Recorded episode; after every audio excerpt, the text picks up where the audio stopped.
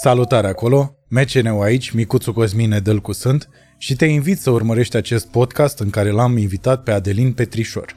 Adelin Petrișor, în memoria comună, este acel jurnalist care transmitea din tot felul de zone dubioase în care n-ai merge tu niciodată, pentru că de obicei era un război acolo. Dar a făcut și lucruri comune, pe care le fac jurnaliștii în mod normal și vorbim despre toate astea și despre cele comune și despre cele pe care s-ar putea să le mai fi povestit la un moment dat, dar zic eu că aici a fost un touch destul de personal pe care îl vei aprecia, așa că sper să urmărești podcastul ăsta până la capăt. Bineînțeles, vreau să mulțumesc frumos sponsorilor noștri, partenerilor de la Fine Store, care stau lângă noi anul acesta. Da, au anunțat că stau lângă noi tot anul, am uitat să vă zic băieți. Mulțumim frumos Fine Store, intrați acolo pe finestore.ro și alegeți-vă ceva de băut dacă beți alcool. Dacă nu, cred că au și băuturi non-alcoolice. Dar bine ar fi să intrați pentru alcool. Uh, dacă aveți peste 18 ani, bineînțeles. Dacă nu aveți peste 18 ani, nici la podcastul ăsta nu știu dacă e bine să vă uitați. Dar e treaba voastră, mă, până la urmă. De ce mă bag eu în viața altora? Așa, aș vrea să le mulțumesc oamenilor de la zidoshop.ro oameni care ne-au ajutat cu echipament, deci dacă aveți nevoie de echipament, intrați pe zidoshop.ro și bineînțeles, ce mai are sens să spun de Food Panda? Partenerii noștri încă de la începuturile MCN Podcast, care zici că sunt acum 20 de ani, când de fapt sunt, mă, avem un an și un pic. Așa că Food Panda, pentru că stă lângă noi în continuare, are și un, un cadouaș. Dacă ești nou utilizator de Food Panda, poți să introduci codul MCN Podcast și să ai o reducere de 15 lei sau RON. Nu știu care e varianta corectă. Uh, asta e. Fire Store, zidoshop.ro și Food Panda. Sau, stați două secunde că mi-am dat seama de ceva. Ar trebui să vă spun și de Stand Up Barber Shop, care este situat pe Ciobănașului numărul 4 și este afacerea mea prima mea afacere pe care am făcut-o eu vreodată, care vă dați seama că scârție în momentul ăsta și scârție degeaba am realizat eu, pentru că este un barbershop în țara asta care este împărțit pe trei camere. Practic îți oferă cea mai uh, de top siguranță uh, în ceea ce privește sănătatea ta. Pentru că în camera respectivă, care are undeva pe la 25 de metri pătrați, vei, vei fi doar tu și frizerul ceea ce mi se pare ideal. Deci poți să te tunzi în continuare dacă ești în București la stand-up barbershop pe ciobănașului punct, uh, 4. Bun. Uh, vă mulțumesc frumos că vă uitați la, la podcastul ăsta. Sper că v-ați abonat, sper că dați și un share, sper că dați și un like și dacă sunteți extraordinar de generoși, o să fiți unul dintre membrii acestui canal care au dat join și ne susțin lunar cu o sumă pe care o vor ei și le mulțumim din suflet și lor, bineînțeles. Ți-a plăcut vreodată de Octavian Ursulescu? Ai la... văzut vreodată vreun, vreun spectacol pe care l-a prezentat dumnealui? Cred că acum un an sau doi am văzut la... am revăzut, am copilărit cu el, ca să zic așa. Uh, cred că la Slobozia sau la Amara, nu mai știu, la Amara, cred că festivalul de la Amara. Prezenta, se ține bine. E... Deci acum un an încă prezenta? Vorbesc serios, vorbesc serios, cred că Amara era, acum un an sau doi. Și am zis, wow, e de vârstă cu tata, dacă nu chiar mai mare. Arăta verde așa. Arăta verde. Avea o voce foarte interesantă, deci de copil l-am tot auzit pe la mamaia, tataia. Mm-hmm mi-a rămas. El și mai era cu Golden Stag, cum îl cheamă, care e plecat în Germania, la Cerbul de Aur prezenta el. A venit imediat după 90. Vorbea engleză cu un accent british, așa. Cei, ei doi mi-au rămas ca prezentatori. Sunt doi oameni pe care i-am pierdut așa, noi ca oameni, noi ca români. Mi se pare că l-am pierdut pe Laurențiu Cazan, îl știu. Am, l-am avut în emisiune la radio. E de-al meu din Buzău. Care cânta e... aia cu... Aia, ăla era hitul, aia cu Crazy. Uh-huh. Crazy, nu știu ce. Și mai era tipul ăla uh, prezentator la TVR, pe care am uitat cum îl cheamă. Uh, cred că primul homosexual asumat din țară. Dacă mai ții minte. Prezenta Eurovizionul. Mai știi? Ah, Leonard Miron. Leonard Miron, da. da. Uh, ăla e un tip foarte deștept, e Păi absolvent de de, asta zic că medicină. i-am pierdut, că e și Laurențiu Cazan era foarte, adică era Laurențiu- ahead of his time, știi? Laurențiu Cazan era foarte dificil. Eu eram mic și am avut o emisiune la radio în Buzău, știi? Eram student în București și aveam o emisiune la Buzău și l-am avut invitat. A cântat am plact, mamă, m-am simțit ca la MTV, cânta cu chitară rece, foarte tare tipul. Dar era foarte așa, știi? Punk, nu mai vreau să vorbesc sau și nu, nu Era artist. Nu fusesem la Hollywood, nu văzusem pe nimeni așa. Da. Și m-a, m-a, m-a cam blocat de câteva ori. Dar tipul foarte, foarte, foarte ok și ți-am zis, cu Unplugged, ce povestesc eu până 94. Foarte, foarte tare să cânte piesa celebră Mhm. la radio, bine, cu un microfon pus lângă chitară, adică improvizați. Da, și mi s-a părut tare cu Leonard Miron că era în perioada aia era destul de greu, știi, pentru, în special pentru părinții și bunicii noștri, știi, să accepte că există un bărbat căruia îi plac bărbații. Eu cred că și acum La e foarte televizor. greu. Suntem destul de... Mm, nu știu ce să zic. Ca, vorbesc ca societate. Ca normal că ne societate, deschidem, dar ne deschidem orice greu. societate e așa, de fapt. Că asta cu deschiderea e dictată la un nivel mai înalt. Dar deep down inside așa, societatea, Da, da, da. orice societate e destul de... Are senzația că nu e normal, știi? Pe- De exemplu, uite, tipul ăsta, Rengle, nu știu dacă știi, care dansează Ah, da, îl știu. pe tocuri Da. foarte șmecher omul. Uh, A, avut, a trebuit să treacă prin chestia asta, știi, de iarăși de a, ia uite, bărbat care nu știu ce. Cred că e foarte greu. Cred că e foarte complicat. Dar după aia, pentru că e un profesionist și face niște lucruri super șmechere, eu cred că sunt foarte mulți care au zis, da, stai mă, ce treaba mea până la urmă. Păi Nu, până la urmă chiar nu-i treaba ta. Adică Exact. atâta timp cât mă, nu-ți face ție avansuri. Exact. Adică avem și o impresie de asta. Dom'le, dacă e homosexual înseamnă că se Vezi, dă la orice pe mine bărbat. mă Bă, place. ești urât, Da. bă, stai Da, da. liniștit că nu ești genul lui, probabil. Nu, te adică noi futeni. suntem așa, băi, Da, da. băi, știi? Și nu suntem niște triști.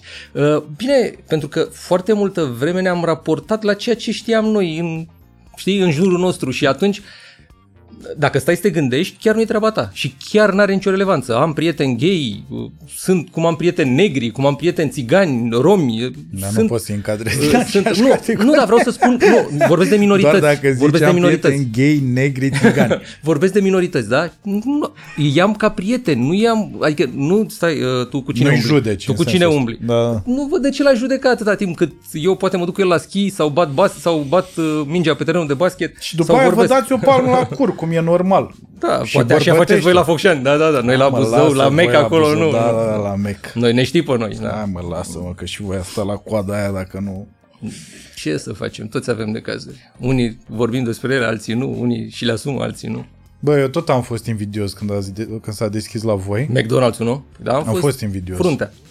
Deci eu nu, nu gust. Eu gustam în tinerețe. Acum Da? nu mai gustam, mi se pare... Dar tot timpul ai fost slab. Eu nu înțeleg cum gustai. Nu, am atunci. fost gras. Am fost Când frumos, ai gras fost și tu frumos până în... Și am avut un accident în 2000. O să arăt poze.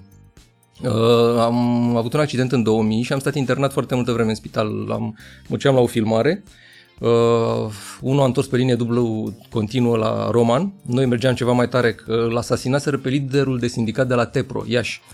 Foarte tare știrea, până 2000 până septembrie și ne grăbeam să ajungem să dăm direct la 7, eram la Antena 1. Aveam o Dacia Break și mergeam cam tare și noi. El a întors pe linie continuă. Cât de tare mergeai cu o Dacia Break. Băi, atât de tare încât 60. eu 60. de aici până aici n-aveam os. După. Mi-am rupt mâna, am și acum o placă de vreo 35 de centimetri cu 17 șuruburi, că la Ikea așa sunt, știi, de la mari. Dacă ți arăt o radiografie, zici că sunt de pe altă planetă. Și am intrat în mașina aia și eu am pus mâna, eram în stânga spate. Și am pus mâna pe, pe scaun și am uh, rupt pur și simplu scaunul. L-am dat pe șofer cu nasul de oglindă. Și când uh, am vrut să ies din mașină, uh, ușa mea nu se mai deschidea, am vrut să ies pe în față pe la șofer, era scaunul rupt, știi, și pac, tot dădeam să ies și la un moment dat văd o mână așa, înfășurată de tetieră și aveam producătorul în spate și zic, ia uite, bă, a murit producătorul. Știi că te gândești întotdeauna răul la mai...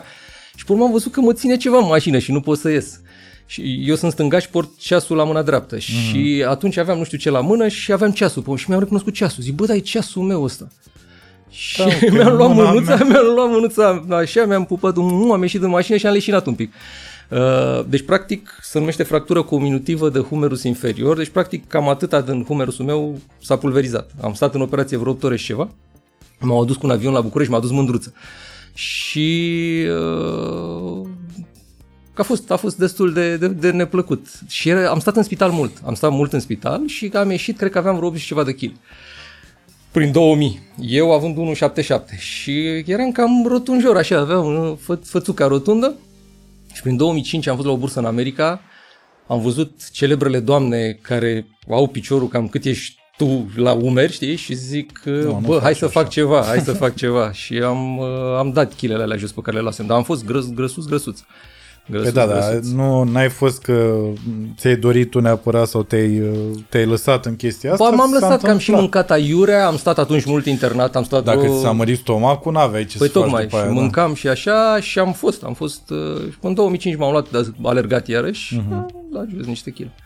Ce ai alergat gras fiind. Uh, da, dar am luat-o ușor, cu mers, cu sală, m-am dus încet și am încercat, uh, fără nutriționist, fără ceva, să am grijă ce mănânc, adică nu mai bag trei pizza pe zi, să Ai mai mâncat renunț. vreodată trei pizza pe zi? Ca idee, spun, mâncam pizza, mâncam junk food, pentru că lucram unde lucrez și acum și tot timpul stăteam dimineață, mergeam la antenă la 10 N-aveai și plecam program. la 10 seara.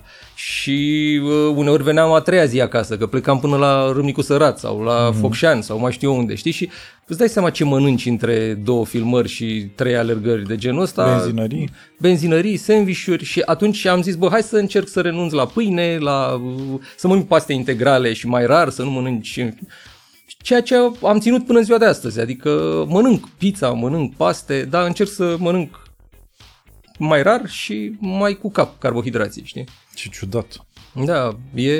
Ciudat că în memoria colectivă nu cred că ești vreodată în mintea unui om, nu cred că ești gras. Băi, nu știu, în 2003 în Irak, Ce când pula a fost să- momentul ce meu de mănânci tu glorie, În Irak, acolo să te îngrași. Băi, frate, am mâncat pui la rotisor o lună jumătate când am venit și am băut lapte. Deci, uh, într-o țară în război, e o foarte mare problemă să mănânci. Păi, normal. Și Una dintre ele e asta, cred că e, da. vorbim despre asta, Da, da? da. Și am avut un uh, securist pe vremea lui Saddam Hussein, când am ajuns acolo, toți jurnaliștii aveau ceea ce numesc americanii minderi. Mhm. Uh, Un securist stă cu tine, vorbea limba ta sau știa ei că o vorbește sau să prefăcea Era că ăla nu. din Corea de Nord. Exact. Și st- ăla stătea cu mine. Uh, Abu Nur îl cheamă.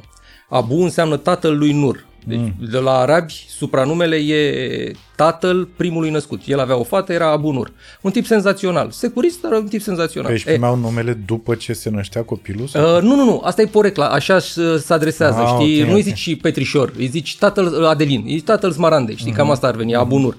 Și Abunur ăsta era un băiat foarte ok și știam că dă raportul, e, aveam treabă, lucram cu el. E, când a căzut Saddam Hussein, a trecut de partea poporului, îți dai seama, și el. nu, a- Și ăla ne-a ajutat să supraviețuim. Deci tipul ăla știa pe cineva care făcea pui la rotisor, Bă, frate, am mâncat o lună și ceva, pui la rotisor și am băut un litru de lapte pe zi. Eu cu Florin Dobre, grasul cum îi zic eu, a- asta mâncam.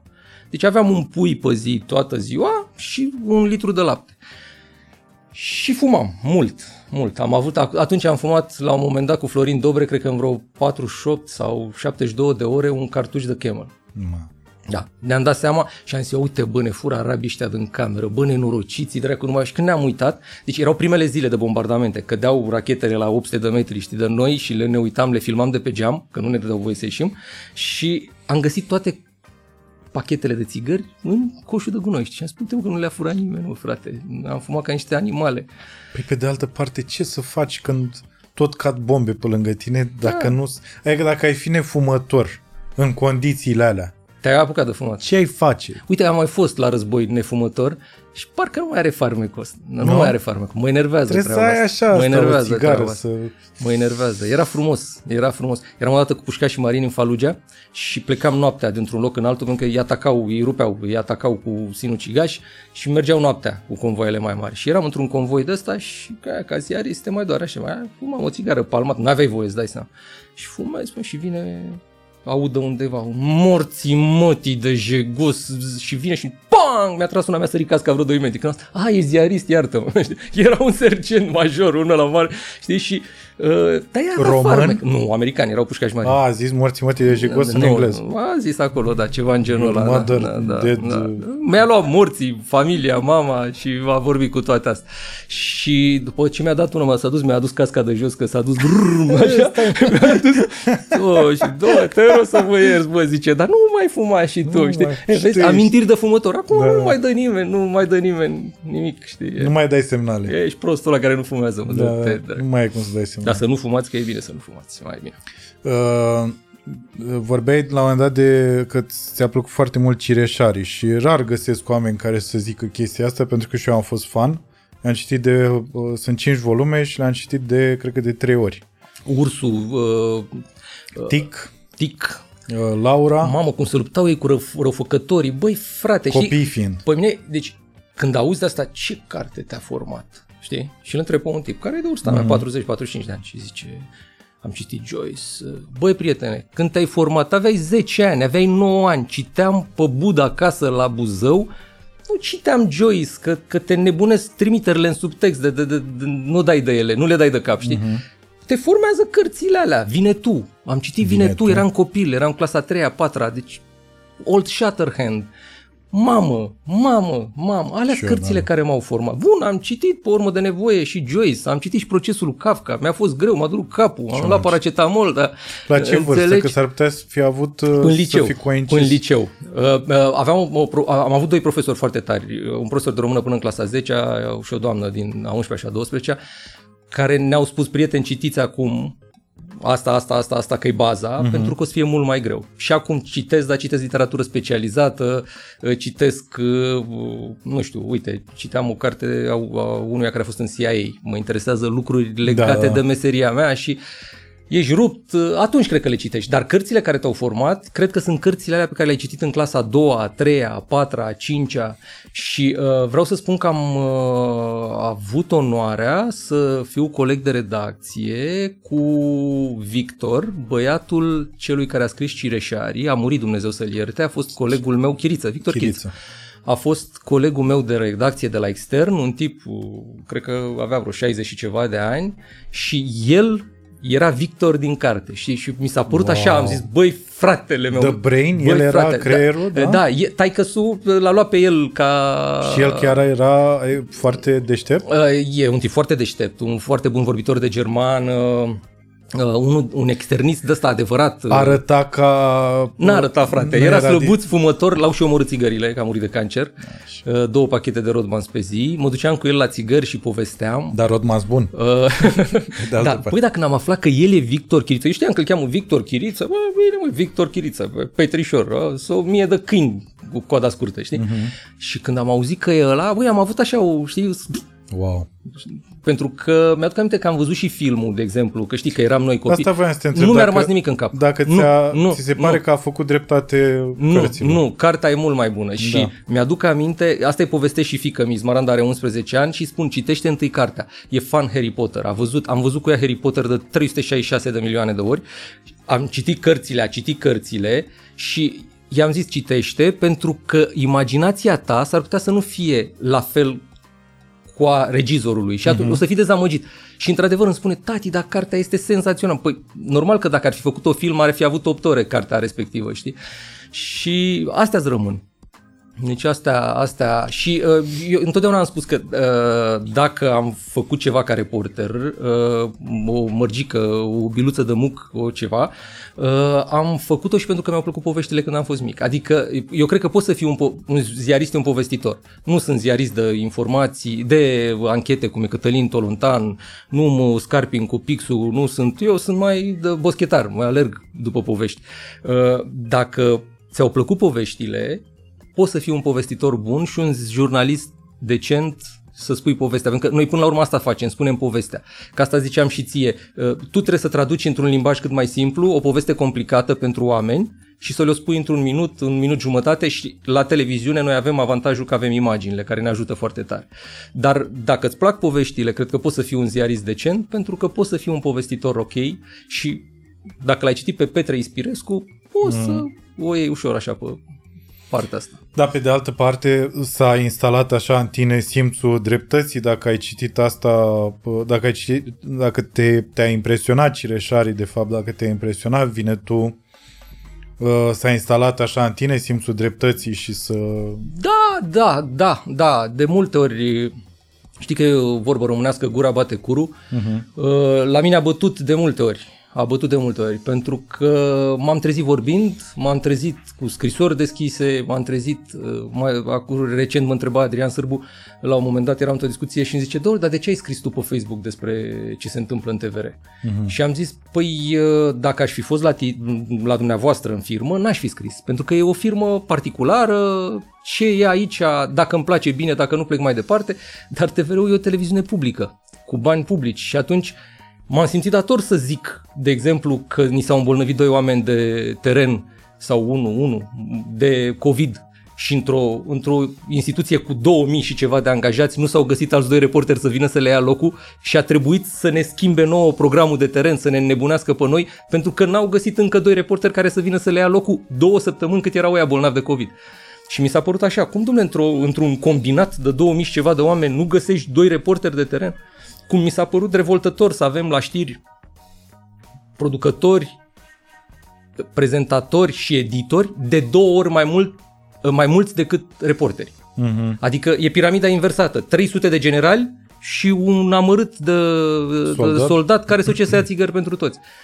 Și am vorbit și nu sunt nu cred că mă iubește foarte tare Doina Gradea, sunt mulți șefi care nu mă înghit, uh, sunt o groază care, de hater care mă înjură pe diverse, uh, știi, anonim, care te înjură în diverse... Asta mi se pare uh, cel deci mai asta, frumos. A, asta mă distrează cel mai care tare. care apără TVR-ul, asta eu, eu nu pot să înțeleg cum... Că îți dai nu seama sunt, că nu cred că nu, au sunt oameni 30 ca, de ani. Nu, sunt oameni care au avut, care au de câștigat de pe urma unei conduceri uh-huh. și atunci te înjură bă, diverse canale că nu faci nimic, că ești PR-ul MAPN-ului, că ești mai prost ca noaptea, că ce, te-ai dus tu la COVID. Pe ce ai făcut, bă, la COVID, bă, prostule? De ce n-ai i-ai făcut bă, reclamă, oameni? i-ai făcut reclamă MAPN-ului. Ce să zici? Pe mine mă distrează, pentru că sunt convins că sunt oameni care o au mică. Sufletul. Nu, nu inima. știu. Inima. Au, au multe lucruri mici uh-huh. și sunt foarte mâncați și complexați. Tu gândește-te că eu dacă mă cer cu tine, ne certăm, pe mine o cheamă Adelin, pe tine te cheamă Cosmin, ne dăm, bărbătește. Când apar la televizor și sunt prost, mă semnez. Mor pe ăștia care se semnează cu cal în mână și sunt voinici și știu că tu ești un prost, ești un gras care faci glume copiate și eu sunt un handicapat care uh, îmi scriu știrile în palmă și de acasă, de pe canapea, Hagi trebuia să dea 6.000 de goluri din două șuturi. Nu e așa, știi? Uh, la început mă ofticau chestiile astea și uite mă zic, cât de, de, cât de, de multă nedreptate, știi? Adică tu știi ce faci, știi că te chinui, bun, ești mai prost decât permite legea de multe ori, dar știi că încerci, că faci niște lucruri. Mm-hmm. Și vine unul de ăsta și te mânjește de căcat. Și până asta și m-am gândit, băi frate, cât de mici și de complexați trebuie să fie oamenii aia încât să fac așa ceva, știi? Adică să, am, să, să fiu fericit să am erecție, că intru la tine pe Instagram cu nu știu ce poză și cu nume inventat și să zic, micuțule, ești un prost, bă! Dar tu îți vezi de treaba ta, ai milioane de oameni care te urmăresc, își citesc uh, postările și îți văd uh, stand-up-urile, știi? Și atunci asta mă puțin că e pierdere de energie, e pierdere de energie. Chiar e, da. E pierdere de energie și mă distrează chestiile astea, mă distrează. Când vine unul și scrie acolo pe nu știu ce pagină, știi, băi, prostule, bă, care n-ai făcut nimic, lauzi MAPN-ul, știi, și tu știi că ai fost singurul din țara asta care a făcut o știre despre câte milioane au topit pe niște uniforme care se decolorau după ce le purtau două săptămâni. Și te gândești, pune oare ai PR pentru MAPN când uh, te preiau pe urmă Digi și toate alelalte, știi, televiziune? Păi asta e o caracteristică pe care ar trebui să o aibă orice jurnalist, oricare, or, în, orice dom, uh, în orice câmp al jurnalismului ar fi să fie echidistant și asta mi se pare că... Să încerci, se, să încerci, Cosmin, încerci, că nu reușești niciodată. La un dat uh, intervine și personal. Uite, a fost la un moment dat discuția dintre unilateral journalist și embedded journalist, corespondentul de război, mm-hmm. știi?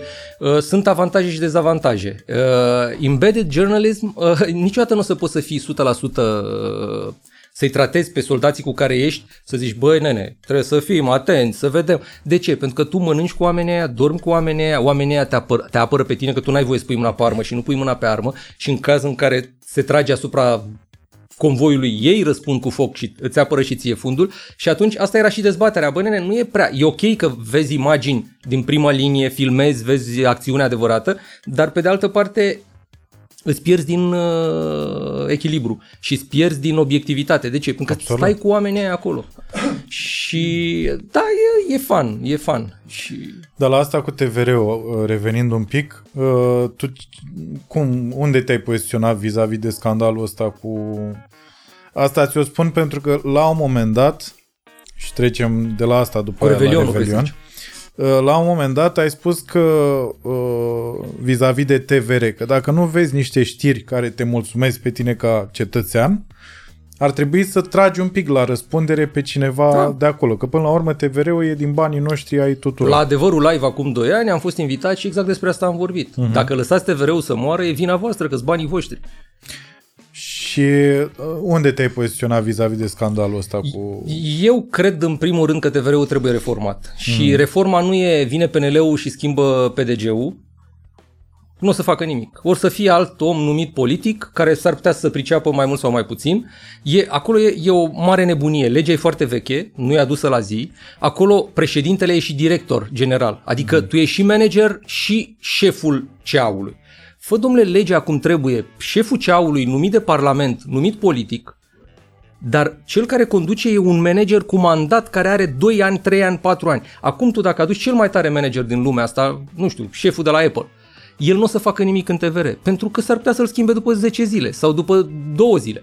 Uită-te, o chestie care e foarte urâtă în TVR. Uh, cei mai mulți șefi, în, co- adică cred că toți șefii în momentul ăsta sunt interimari. Mm-hmm. Deci nu sunt concursuri, Asta nu e de sunt... ani de zile, mi Păi se da, da, pare. da, asta, asta, asta spun. De ce? Și te pun pe tine, micuțule, și zic, băi, prietene, păi dacă eu te pun pe tine și eu din 3 în 3 luni sau 6 în 6 luni, habar n-am, nu mă pricep la de-asta, eu îți reînnoiesc ție mandatul, oare cum te raportezi tu la mine, prieten drag? Înțelegi? Mm-hmm. Deci TVR-ul trebuie în primul rând reformat. Uh, Deci cu partea asta ești de acord. uh, Că da. Despre asta se Păi vorbea nu. atunci că ar trebui reformat TVR-ul. Cosmine, n-ai cum să nu reformezi o instituție care are 2000 și ceva de oameni și care nu e în stare să înlocuiască la un moment dat doi reporteri bolnavi de COVID pe teren. E aberant. Poate se gândeau că ar trebui înlocuiți cu alți doi reporteri tot bolnavi de COVID. Da, da, da, ca să nu Și riscăm nu să mai se av- strice altul. Exact, da, da, da. și nu mai aveau. e, uh, asta, pe, pe, asta pe de o parte, deci reformă serioasă. Uh, bun, tu nu trebuie să lupți pentru audiență ieftină. Că Nu, R- RTV-ul face audiență sperind oamenii cu titluri bom- bombastice, cu multe nebunii. Nu, tu nu trebuie să faci asta, dar trebuie să ai audiență. Mm-hmm. Pentru că uh, mai aud o chestie de asta self-sufficient, așa plină de suficiență la oa- colegi de-ai mei care zic Uh, băi, noi nu facem audiență, bă, noi suntem... Păi primul hai să tăiem emisia, că ne costă mult. Hai să tăiem emisia, o aruncăm și facem noi între noi aici, nu? Micuțule, ne filmăm, dar nu dăm pe YouTube. Ne uităm unul la altul. Un soi de 6 TV, așa. Deci e sau clar cum că se trebuie să ai și audiență. E clar că trebuie să ai și audiență. Bun, uh, nu trebuie să faci audiență încă o dată, de asta ușoară, dar trebuie să, să, să faci și audiență. Pentru că dacă mesajul tău nu ajunge unde trebuie, iarăși n-ai făcut nimic. Nu e nimic mai trist decât un jurnalist care are o poveste tare, dar care n-are curaj să-i o spună. Mhm. Și atunci, asta e problema cu TVR-ul. Uh, Dacă îl schimbăm pe Adelin uh, sau îl schimbăm pe Doina sau îl schimbăm pe Cosmin, nu facem nimic. Dacă politicienii nu găsesc o lege mai bună, nu despart două funcții, una e să fii PDG și a, uh, una e să fii președinte și alta e să fii director general. Dacă nu lucrează puțin la treburile astea, uh, pe de altă parte, mulți vin și spun să se închidă TVR-ul. Nu, e o aberație. Ai nevoie de o televiziune publică. De ce ai nevoie de o televiziune publică? Exact în momente de asta triste, când nu sunt bani în industrie, când, uite, sunt televiziuni comerciale, de-aia nici nu critic televiziunile comerciale care fac rating mai ușor. Păi ea trebuie să plătească lumina, să-și plătească angajații, trebuie să găsească soluții să supraviețuiască săracii. Și atunci, da, au mai coborât ștacheta. De ce? Pentru că e un cerc vicios. Uh, mulți au plâns închiderea canalului TVR in, uh, cultural, Da, dar știu. nu să uitau că am scris la un moment dat pe Facebook, bă, dacă v-ați fi Eu uitat chiar mă toți care uitam. ați plâns, dacă v-ați fi uitat toți care ați plâns la închiderea lui, ar fi avut rating și nu l-ar fi închis nimeni. Deci de asta spun, nu râd de, de, de și nu, nu le fac o culpă colegilor de la comercial care coboară ștacheta ca să poată să meargă taraba, da? E, și atunci tu, în momentele alea grele, ai nevoie de o televiziune care să țină ștacheta sus, care e plătită de la buget și atunci uh, lui îi spui, băi, tu ești, trebuie să fii un fel de BBC, păstrând proporțiile. Am prieteni care râd de mine că la TVR și le spun, bă, prieten, dacă eram la Londra, lucram la BBC, nu? Asta e viața. Suna... Aveam altfel, știi? Da, adică da. și voi sunteți vina, adică și toți purtăm vina asta. TVR-ul arată cum arată țara, nu arată nici mai bine, nici mai rău. Deci cred că dacă nu se va face o reformă serioasă și nu- deocamdată nu pare să fie vreo pornire de asta, avem pandemie, avem lucruri mult mai grave, uh, nu se va schimba nimic. Asta cred că e și din cauza faptului că nu prea contează banii ăia nici pentru un om sărac. Cât e mm, taxa asta pentru... Nu mai e taxă de mult, îți bani direct de la buget acum. A, da? Uh, avem un buget de vreo 80 de milioane de euro pe an. Ia uzi. E mult. Păi nu știe nimeni E asta. mult. Ba știe, Cătălin Tolontan Zic, săracul zice lumea- mereu. Ba da, și sunt ziariști care scriu și au zis săracii. Mă refer la oamenii ăștia care nu se mai uită la televizor și nu îi mai interesează efectiv. Dar uite că știi? TVR-ul are și lucruri bune. TVR-ul face teleșcoală acum. Nu toți au acasă tabletă. Uh-huh. Că vorbeam la un moment dat cu Maria, păi fică mea avea tabletă, laptop uh, și să descărcau și așa. Zic, mă, dar ce fac ăia care au un telefon și șase copii? Mhm. E, există teleșcoală. Uh, Păi nu TVR-ul era face asta și cu lucruri statul, bune. cu- TVR-ul face și lucruri bune. TVR-ul, de exemplu, a dat semnal la toate marile, de la mormântarea regelui Mihai până la 1 decembrie și acum, uite, astăzi s-au vaccinat uh, membrii cabinetului, TVR-ul dă imagini tuturor și e ok să facă asta, pentru că de-aia e televiziune publică. Mm-hmm. Însă trebuie mers un pic mai departe. Sunt în continuare foarte mulți oameni buni la TVR, dar sunt foarte mulți care nu trec pe acolo. Sunt legende că sunt oameni care de la apariția cardului nu mai calcă pe TVR. Eu am descoperit mari analiști de opinie care mă atacau pe mine, mari analiști, mai, mari uh, uh, Formatori. formatori de opinie care mă atacau pe mine că ce ai făcut, bă, n-ai făcut nimic în TVR, stai și iei un salariu uriaș, care fusese răcolești cu mine pe ușa de dos, luau și ei 6.000 de lei pe lună și nu călcau în TVR.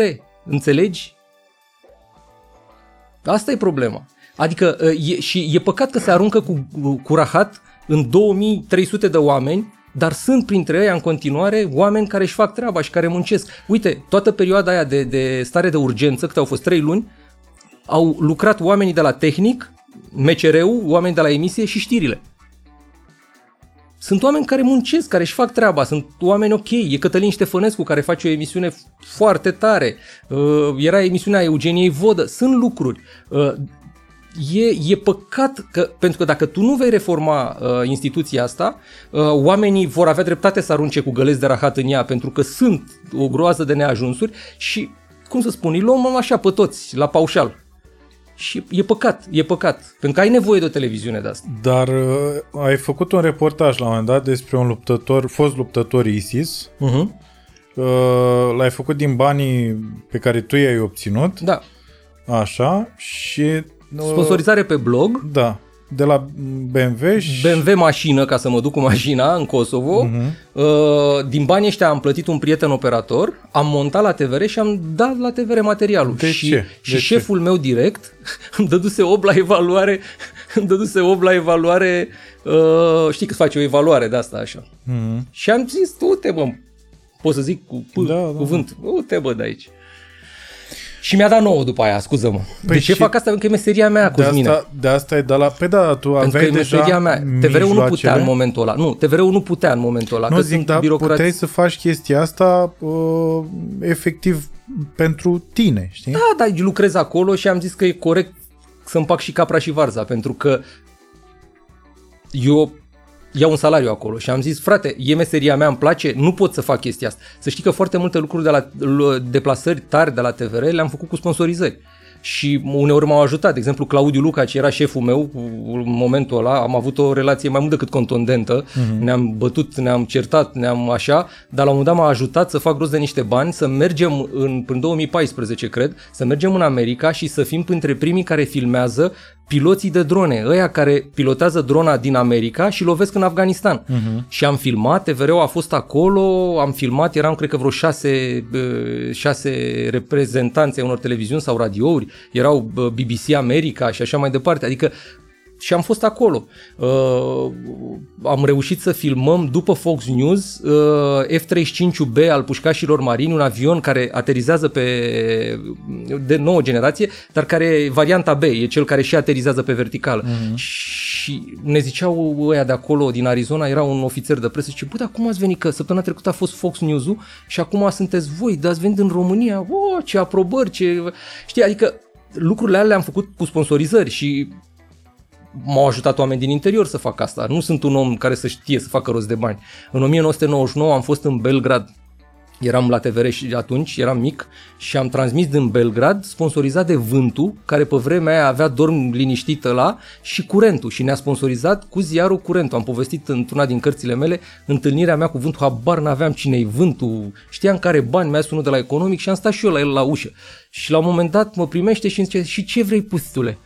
Păi vreau să eu bani să plec acolo și acolo și acolo. Ce și ce mi-ofer? Păi zic, nu știu că eu sunt reporter. Și atunci ce pula mea cauzi la mine, mă? și uh, uh, după aia omul mi-a zis la sfârșit, bă, zice, dar de ce face chestia asta? Pentru că e meseria mea, coane, și dacă nu o fac eu, ăla care era la sponsorizări nu o făcea pentru nu se uita la mine. Uh-huh. Eram un puș de 20 de ani, nu dădea 3 lei pe mine. Și am obținut, nu știu, câteva zeci de mii de dolari TVR-ul a semnat contract și televiziunea națională a avut corespondent în Belgrad în 1999 pe o sponsorizare făcută rost de un a, rupt în fund, care mm-hmm. cred că dormeam în cămin pe vremea. Deci asta zic, eu fac că e meseria mea. Deci eu fac acolo pentru că respect locul ăla și pentru că chiar cred că acolo se fac lucruri bune și nu știu dacă ți-ai luat odată, ia-ți odată o oră și uite-te la jurnalul de la 20. Să știi că e mai echilibrat decât ai tu impresia că e, sunt știri mult mai curate, nu o să vezi tot felul de, de, de, de tristeți și de uh, cu ce chiloți îmbracă Cristiano Ronaldo, că eu, eu mor pe știrile de sportive de la Pro, eu nu pot să le văd. Au 10 secunde și sunt despre ce gel folosește Cristiano Ronaldo, despre ce gel folosește nu știu ce mare jucător, dar nu despre fotbal, nu văd rezultate de la Formula 1, nu văd rezultate de la MotoGP. E, la TVR, nu, vorbesc de știri, știri. Nu o să vezi lucruri de genul ăsta. Deci sunt și părți bune acolo. Mm. De asta stau acolo. De asta, de asta lucrez acolo. Așa, cred, cred, sper că mi-aș putea găsi un alt loc de muncă. Adică nu cred că sunt chiar atât de amărât să zic, bă, dacă am plecat de aici am mor de foame. Poate mă iei pe la de full, îți mai pun o bere, îți mai răcesc uh, ceva, îți mai aduc o cafea, adică cred că mă poți descurc. Să, da, poți să fii, să trabucul, transmiți să-ți aduc de la trabuc, fața, fața locului. locului. Da, da. Băi, o să râzi. Deci uh, am avut o, când am plecat, nu știu de unde, din teleș, nu, din, am plecat din uh, realitatea. Știi că m-a sunat Huidu și mi-a zis, băi, tu nu te angajezi am stat acasă când s-a născut fiimea, vreo șase luni. Am scris o carte și am jucat golf, ca așa am avut eu de la Buzău, am mărât și zic, băi, am ajuns mare, hai să stau și eu un pic acasă cu fiimea. Am văzut eu că așa fac Ți-ai boieri, luat știi? an uh, sabatic. Da, jumătate de an sabatic. Mm-hmm. Și atunci m-a sunat Huidu și mi-a zis, bă, tu cumva nu-ți găsești loc, apropo de de full, știi, să, să vin la de full. Zice, tu chiar nu-ți găsești loc în presă, e ceva așa, că te iau la noi, la, la Cărcotaș, mă, că poți să faci o chestie serioasă, să transmit. Mm-hmm. Băi, m-a, Că a plecat hrubar. Bă, m-am duioșat așa, știi, zic, ia uite, nu, dar vorbea serios, nu făcea mișto de mine. Mm-hmm. Ce, băi, hai mă, că poate facem ceva, poate... Băi, șerbunică, e bine, mă, deocamdată mai stau acasă și uite așa. Deci, cred că mi-aș găsi un loc de muncă, dar eu cred că în peisajul știrilor, vorbesc de știri doar, știrile de la TVR sunt foarte curate. Uh, și să știi că sunt echilibrate, că acolo există teama aia mare, chiar dacă tu ești la putere, PSD, și mai dai un telefon și mai nu știu ce, există teama aia mare, bă, stai mă că ăștia să duc la CNA, hai să vadă și, să fie și opoziția bine reprezentat. Adică au stresul, mă uit la editori și la producătorii de la mine, au stresul ăsta întotdeauna, frate, ia și pe altul, adul și pe ăla. Da. Pentru că ne cheamă la CNA, e scurt, e, e, e scurt drumul, știi? Adică îți fac o plângere și te-au chemat. Uh, și atunci, cred că sunt mai echilibrate decât în alte părți. Și de asta stau aici. Absolut. Uh, ai spus la un moment dat că, con- că ar, în primul rând imaginea contează la, când, când un jurnalist pune o poveste Uh, La televiziune 75% e cam, asta e, cântărește imagine. la televiziune. Uh, și de ce crezi totuși că oamenii ăștia de la Recorder, care au și un text bun, au și imagini uh, clare, care îți formează și mai bine povestea în cap, știi? De ce crezi că nu au reușit să schimbe absolut nimic? Că mă refer aici în, în primul rând la uh, treaba cu tăiatul pădurilor. Nu știu dacă ai văzut. Da, că urmăresc asta. au avut ditai reportajul despre asta, s-a sesizat uh, instituția și instituția în loc să facă ceva a început să încerce să măsluiască Știi care e drama? Foarte puțini oameni din societatea noastră vibrează la problemele astea. De-aia nu au succes. Uh, Dacă te duci pe stradă, e foarte multă ipocrizie în țara asta. Dacă te duci pe stradă și întrebi, domnule, vă uitați la emisiunea, cea mai de căcat emisiune pe care o știi tu din televiziune? cine domnule, eu? Cine domnule? Cum să mă uit eu la domnul Dan Diacone? Nu mă uit domnule la Dan Diacone. Și ducea acasă și rupea telecomanda în două. Mhm. Pentru că mulți nu dau 2 lei pe chestia asta. Cum poți schimba tu ca jurnalist lucruri cu presiune, prin presiune socială? Adică dacă eu dau un reportaj care se viralizează, oamenii ăia pun presiune pe politicienii lor. Dar când văd, aleși de ei, da? Dar când politicienii văd că au dat un reportaj greu, tare, și au vibrat uh, 3000 de fraieri. A, mă, lasă-i așa. Păi nu sunt chiar 3000, Păi asta nu, e chestia. Nu, raportează la nivel de societate, asta spun. Gândește-te, nu câte vizualizări au, că au vizualizări. Eu îți spun că la nivel de societate, Da. da. toată lumea co- condamnă presa. Că, bă, uite domnule, rețete de 2 lei, că faceți... Presa face așa pentru că asta e țara. Eu nu cred că uh, unor editori sau producători de la televiziuni comerciale nu le-ar conveni să facă numai transmisiuni din America, de la uh, Biden, că uite vine Biden, uite s-au bătut în uh, congres, uite ce tare. Dar îți spun, am, am lucrat la observator, la, te, la, la, la Antena 1 10 ani, un deceniu. Uh, făceam lucruri de astea și pe urmă ne uitam că se duce așa în jos. Și omul era, uh, te bătea Cătălin Radu Tănase cu o doamnă violată, uh, cu uh, nici, Cu mărturiile nici Cătălin Radu vecinilor. Tănase, nu cred că de drag făcea chestia asta. Dar îți spun, e un cerc vicios. Tu trebuie să, uh, încă o dată, cultura nu se face la televizor. Cultura se face acasă, cultura se face la școală, cultura se face în familie. Nicăieri în lumea asta Educație. nu se face educație și nu faci cultură, nu, nu, nu, nu, nu-ți deschizi orizonturile uitându-te la televizor. A, pentru asta există BBC, există televiziuni publice ca TVR-ul care ar trebui să facă și să susțină cultura Exact. fără rating și fără chestii. Uh, de asta presa arată așa pentru că țara arată așa. Adică uh, eu, jurnaliștii pe care îi cunosc, cei mai mulți dintre ei sunt oameni onești și oameni care ar vrea să facă lucruri notabile, nu știri de 2 lei din față de la nu știu ce instituție. Dar când vezi că mi-aduc aminte de discuțiile din Clubul Român de Presă, eram la un dat reprezentantul antenei în Clubul Român de Presă și veneau, domnule, să nu-l mai dăm pe Vadim Tudor, că incită la ură, că nu știu ce. Da, domnule, da, da, domnule, da. Și îl dădea X. Și ăla făcea rating plup, și tu te duceai în cap. Puc. Bine, măcar la o, uh, știu că a fost la un moment dat o tranziție și Vadim Tudor de la niște chestii serioase a trecut în zona de entertainment. Că de asta și a ajuns uh, Îl mai Dumnezeu chema să-l Capatos. ierte și Dumnezeu să-l cine ierte. să-l Îl mai chema Capatos ierte. la el, da. Da, Capatos, Da, da. de asta a ajuns memă până la urmă, știi? Adică la un moment dat nu-l mai lua nimeni în serios. Nu, dar îți spun, de asta săracii băieți de la Recorder care fac lucruri senzaționale și nu numai ei, sunt foarte mulți pe net care fac lucruri tari, uh-huh. de asta nu lasă dâre mai mari. Adică ei fac lucruri bune, jurnalistic vorbind, dar undeva lanțul ăla se întrerupe, știi? Adică publicul trebuie să pună presiune pe politician după ce Și ve- cum pui, vede asta. Cum pui? Că tu ai fost uh, pe 10 august. Mie mi se pare că 10 august pentru noi ca români semnifică uh, o, pe- o, o, un punct și de aici trebuie să înceapă altceva. Pentru că uh, sunt convins că 70% din oamenii care au ieșit atunci uh, la victoriei nu or să mai iasă niciodată în stradă. Din foarte multe motive. Unul că atunci ne-au dat cu gaze, că eram și eu, cu gaze, cu uh, explodau alea pe acolo, așa, cu ce au făcut uh, jandarmii. Așa. Uh, Că asta, știi, în momentul în care uh, tragi la răspundere politicianul, cam asta faci. Că altfel vedem că la vot iarăși. Acum nu n-a mai ieșit, N-a mai nimeni. ieșit nimeni. Din aceleași motive. Ai votat? Uh, Am votat, Am bineînțeles. Na, e o datorie civică, trebuie Corect, să... Am corect. stat mult să mă gândesc dacă are sens. Corect. Și iarăși se dovedește, știi, cu asta cu Nicu Șordan, de ex- dar stai că trec de la una la alta.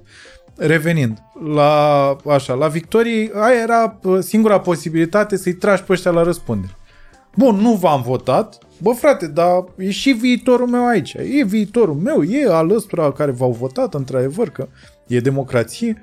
Dar până la urmă, dacă vii și, bă, erau copii acolo, adică ai văzut. Am fost acolo, am transmis de acolo. Și în momentul în care tu faci chestia asta, e clar că eu nu o să mai ies niciodată să-mi spun punctul de vedere. Adică să, să-mi exercit dreptul de cetățean. Da? Care e nemulțumit în țara lui. Uh, și sunt convins că 70% repet din oamenii ăia, minim 70%, nu or să mai iasă, nu or să mai meargă la vot, pentru că te bagă la un moment dat într-o depresie toată chestia asta, că până la urmă vine PNL-ul, face fix același căcat pe care l-au făcut ăia. Uh, sper la ceva la USR că noi, știi, și parcă vezi acolo niște sclipiri la niște oameni. Și după aia, pula, a venit Nicușor Dan, bă, deci a, să e pe Facebook aia cu uh, alege pe Nicușor Dan și de luni faci duș. Păi cine a făcut mă duș? De, la, de când a venit Nicu... Bă, n-a mai ieșit Nicu... Adică a ajuns primar, bă, măcar vino și spune, bă, public, fă ceva, vino și zi, bă, nene, uite ce se întâmplă. Eu am ajuns primar, dar țevile, nu știu A, mai care... ieșit, a ieșit pe la Digi, a făcut conferințe de presă, a fost pe la TVR, nu am știu, mi se impresia. pare că parcă nu, parcă nu e Cosmin, nicăieri, în, știi? în, to- în tot democrație, deocamdată democrația e cel mai performant sistem inventat de om. Iartă-mă. Dar nu e perfect. Și t- cu asta termin, că asta era întrebarea, că eu doar mi-am spus Sofu. Întrebarea e, ce- care e soluția? Cum, cum mai tragi la răspundere pe... Cum mai tragi la răspundere pe ăștia Asta încercam aleși? să spun, că uh, într-o democrație îi tragi la răspundere prin vot. Și presiunea, într-o democrație, lucrurile așa funcționează. Ok. Nu? Tu vii ziarist, arăți o, o chestie uluitoare, Mhm. oamenii reacționează și schimb mentalități și pun presiune pe politicienii lor, cum? Prin vot. Mhm. Nu? Teoretic. Dar când ție la 30 de ani de la Revoluție ți-au ieșit sub 30% sau cât au fost acum? Nu? Cam așa au fost. No, 30, 32, 35, 33, ceva de da? genul. Ok. E greu. Pe de altă parte, e foarte ușor, știi, uh, mulți prieteni vin și spun, bă, politicienii ăștia sunt de căcat, uh, ăștia sunt slabi, sunt... băi, sunt ca noi. Când noi, toți, vom arăta altfel, nu tu, nu uh, nevastă ta, nu prietenul tău, nu în bula ta acolo, nu, când toată țara, când media noastră, 20 de milioane, adunați și împărțiți la 20 de milioane, când media asta o să fie mai mare, te asigur eu că și Viorica Dăncilă o să fie altfel. Mhm. Și politicianul o să fie altfel, și uh, Ludovic Orban o să arate altfel, și Adelin Petrișor o să arate altfel, și stand-up-ărul Micuțu o să arate altfel. Adică uh, nu poți să spui că politicienii n-au venit ca Neptun din spuma mării. Mhm. Au fost votați, Dragnea a fost votat, uh, uh, Ludovic Orban a, a fost votat, nu? Adică sunt oameni care primesc voturi. Corect. Și atunci, asta, i- i- noi ne învârtim ca găina aia beată, ne dăm cu capul de pereți uh-huh. și bă, și când e de vot, a, a fost un puseu de ăsta social la, dacă ți-aduce aminte, la, parlamenta, la europarlamentarele de, de, de, de după, uh-huh. așa. Au ieșit oameni, au votat, au nu știu ce toți, își puneau poze, după care n-au mai votat. Și suficiența de asta, băi, chiar n-am cu cine să votez. Băi, nene, din ăia pe care, Eu înțeleg. știi ce spun? Înțeleg ce spui și repet, aici nu vine decât uh, gândul ăsta că e o responsabilitate civică. Așa merg lucrurile într-o democrație, așa trebuie Corect. să meargă. Aș, așa să, că mă întrebai, cum să pune presiune? Așa se pune presiune. Corect. Doar că uh, în momentul în care te, te dezamăgesc toți, Da, îți vine să-ți bați și să dai cu șapca de pământ să pleci, corect. mai votezi un independent, Corect. într-adevăr. Dar eu înțeleg chestia asta că, bă, până la urmă trebuie să pornești de la tine, să nu mai arunci hârtia Fiecare pe în jos, pătrățica lui. să nu-ți mai arunci chiștocul, Corect. să nu arunci cu vin în pizda mătii în ambulanță, că e ambulanță în pizda mătii și trebuie să salveze în pizda mătii pe cineva, nu că a început să-ți plângă fita, în pizda mătii să-ți fut, că sunteți aceiași aia care vă băgați pe uh, banda de urgență și trebuie să treacă o ambulanță, dar să ajungeți voi în pizda mamilor voastre. Știi cum se schimba asta? Cum s-a întâmplat? Amenda a luat 2000 de lei soția pentru că a chemat aiurea 112 și omul mi se pare că a luat vreo 2200. Mhm. Mm. Uh, în ADN-ul ger- germanilor nu sunt lucruri deștepte codate, sunt la fel, sunt, au și ei pulsiuni, Aia au zic. nebunii, au... Dar până la urmă când vezi dar poliția fără coerciția, girofar- coerciția, Că întoarce pe, pe zi pe dublă continuă, Asta îți spun. Cu parul s-a făcut civilizația. Da. Adică dacă omul nu știe, dacă, dacă nu există componenta asta, dacă nu există coerciție, eu mor și întotdeauna am pus, de, au râs de mine la un moment dat prietenii, puneam pe Facebook oamenii care parchează pe locurile de handicapați. Băi, Mhm. mm-hmm. băi la, la, la mine, la în Băneasa acolo, sunt mii de locuri în parcarea aia. E parcarea trei sferturi, e goală și ei vin și bagă mașinile până acolo. Că e aproape O dată de sau de două ori am văzut amenzi. O dată sau de două ori am văzut amenzi. Normal că la parchează de câte ori îl taie capul. Mm. Normal că la parchează. Chiar gl- glumeam cu un prieten, zic, bă, dacă o să fiu vreodată om de afaceri, o să-mi fac un bar unde poți să vii cu mașina, băi, târlane, și să o bagi până la bar, ca să te și lauzi că este X20 sau mm. GLZ, și te lauzi și cu ea, te dai și jos, știi, de, te urci pe scaunul mm. de la bar și ți-o parchezi acolo. dacă nu-i sperii Nu, pe câți oameni... bani ai face chestia Nu râde, că asta chiar e... E chiar o idee super bună. Gândește-te, dacă omul ăla nu primește amendă, dacă omul ăla nu primește amendă, Cosmine, cum vrei, La frate? full de vară, la full de vară, să poți să intri cu mașina până pe scenă. Da, la full de meltean. Full pentru melteni. Nu spui așa nu ceva. spui. Nu spui. Ba, pui mic, pui Eu cred că asterix și și pui da, jos. de fapt și dacă ai spune așa Tot ceva, bine, tot ar bine. fi omul ce își, imp- își pune pe mașină meltean. Deci asta, asta e suma, asta e, asta e media aritmetica noastră. Atâta Eu- putem și la jurnaliști, și la politicieni, și la stand-up-ări. Eu Atâta înțeleg. s-a putut. Doar că, iarăși, e acest, eu asta, eu tot încerc și tot de asta tot întreb oameni, că s-ar putea să mă repet uh, des, eu tot întreb pentru că văd cercul ăsta vicios, adică a început să mi se contureze din ce în ce mai bine în minte, uh, plecând de la chestii simple, de genul de ce nu se ridică mașini în, uh, în București, pentru că nu ai parcări. Corect. Dacă ai avea parcări, da, ai putea să ridici Îți mașini dau un de pe contraexemplu. Vrei să-ți arăt o parcare care e goală tot timpul și oamenii mormănesc mașinile lângă ea? Parcarea de la Unirii din spate. Vrei să mergem să vedem? E aglomerație la ultimul Mhm. Hai să etaj unde se luăm spală camerele. mașini. Haideți cu, haideți cu mine. Hai să da, luăm da, da. camerele și hai să Acest mergem. John Simpson al podcastului, știi? Mi se pare tare că băieții se uită la mine, că eu am tot fel de căcaturi din astea în cap și au avut așa o... Știi unde o poți să te de mai pula duci? mea. La universitate. Tu te în față la biserica rusă să vezi mormănite mașinile și intră în parcare la universitate. Mhm. Nu, și eu am, am văzut chestia asta, dar iarăși ar trebui, în momentul, uite, bă, mi se pare că Boc face o chestie bună, pentru că se face tam-tam, tată. De fiecare dată când se deschide o parcare și nu se întâmplă odată la când trebuie să mă alegi. Nu, se întâmplă măcar o dată pe an. Din ce am văzut eu, acum știu, clujenii sunt super nemulțumiți. Păi de aceea acolo florești, trafic. Sunt, știu, știu și eu că mă, e trafic era mai... să-mi iau bătaie de la prieteni din Cluj care mi băi, termină mă, tu stai Da. la București și se pare că avem aplicație, că ești frumos. Știu. Da, da, da. Bă, da, ai Lucrurile aplicație. sunt la mijloc. Cred că e un tip foarte bun, uh, e un foarte bun comunicator, din ce am văzut. Da. Am stat de vorbă de câteva ori cu omul. Uh-huh. E foarte bun comunicator, uh, are foarte mult PR în el, știe, dar nu PR ostentativ, să scrii pe mașină uh, a cuie sau să uh-huh. faci de uh, făcut început de Traian Băsescu, terminat de nu știu. Uh, nu, tipul este, tipul Ce este, bun era. tipul este fin. Tipul e, și- adică, dar cred că merge foarte mult pe PR. Adică, hai să luăm, hai să luăm, sunt ziarist, da? Hai să luăm metroul Da? ăla de care tot vorbesc, da? Când se va face metroul ăla? Bun, au început cu studiu.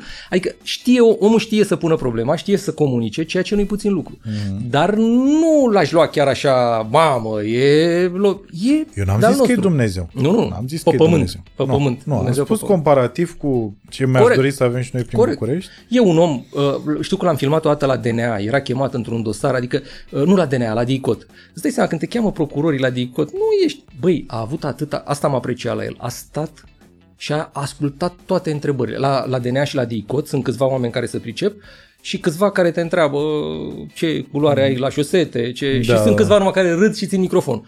Uh, Băi, a ascultat toate tâmpeniile alea și a zâmbit, a vorbit și atunci mi-a... De asta spun, e un foarte bun comunicator. A stat, a zâmbit, deși nu cred că avea chef să zâmbească. Era o chestie cu primăria, un dosar, în sfârșit. Da, asta e iarăși o calitate Păi pe asta care e. o vrei de asta la un spun, politician. Asta îți spun, asta îți spun. Și mi-a plăcut că a răspuns tuturor întrebărilor, deși unele erau stupide. Ți-am povestit faza aia cu um, la Parlament, Mircea Joană era, secre, era șeful Camerei, uh, șeful Senatului, pardon, Mhm. uh-huh. și dă niște declarații. Și uh, la un moment dat, uh, după ce termină declarațiile, o domnișoară întreabă uh, numele și funcția.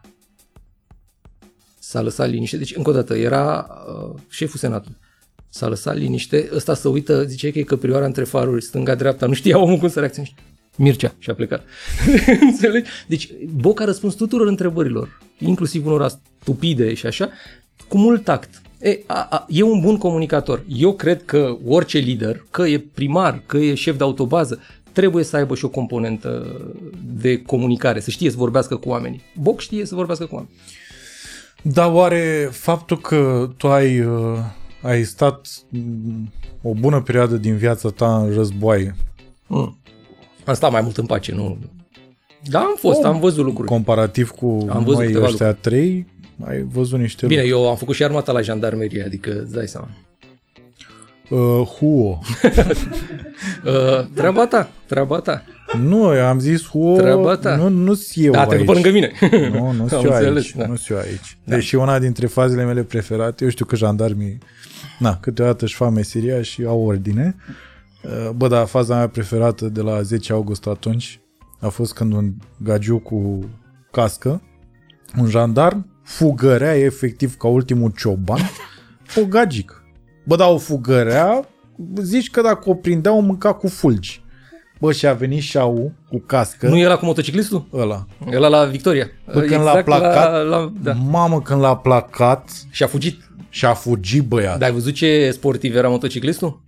Că s-a văzut cu flic-flacuri, cu... Da, da, da. Eu nu am spus niciodată asta, vreau să-i zic acum, poate cine știe să uită la podcastul ăsta, să-ți dea Dumnezeu sănătate. Bă, băiatule, deci cum a fost ăla, a fost, mi s-a părut, eu am pus pe Facebook aia și mi-a șters-o Facebook, cum ești, nu? da iartă-mă că te-am întrerupt cu jandarmeria, cei de război. De... Așa, și uh, revenind, și mă gândesc că în tine, la un moment dat s-a instalat uh, senzația că uh, în momentul în care erai într-o zonă de asta de conflict, ai noroc că ești acolo.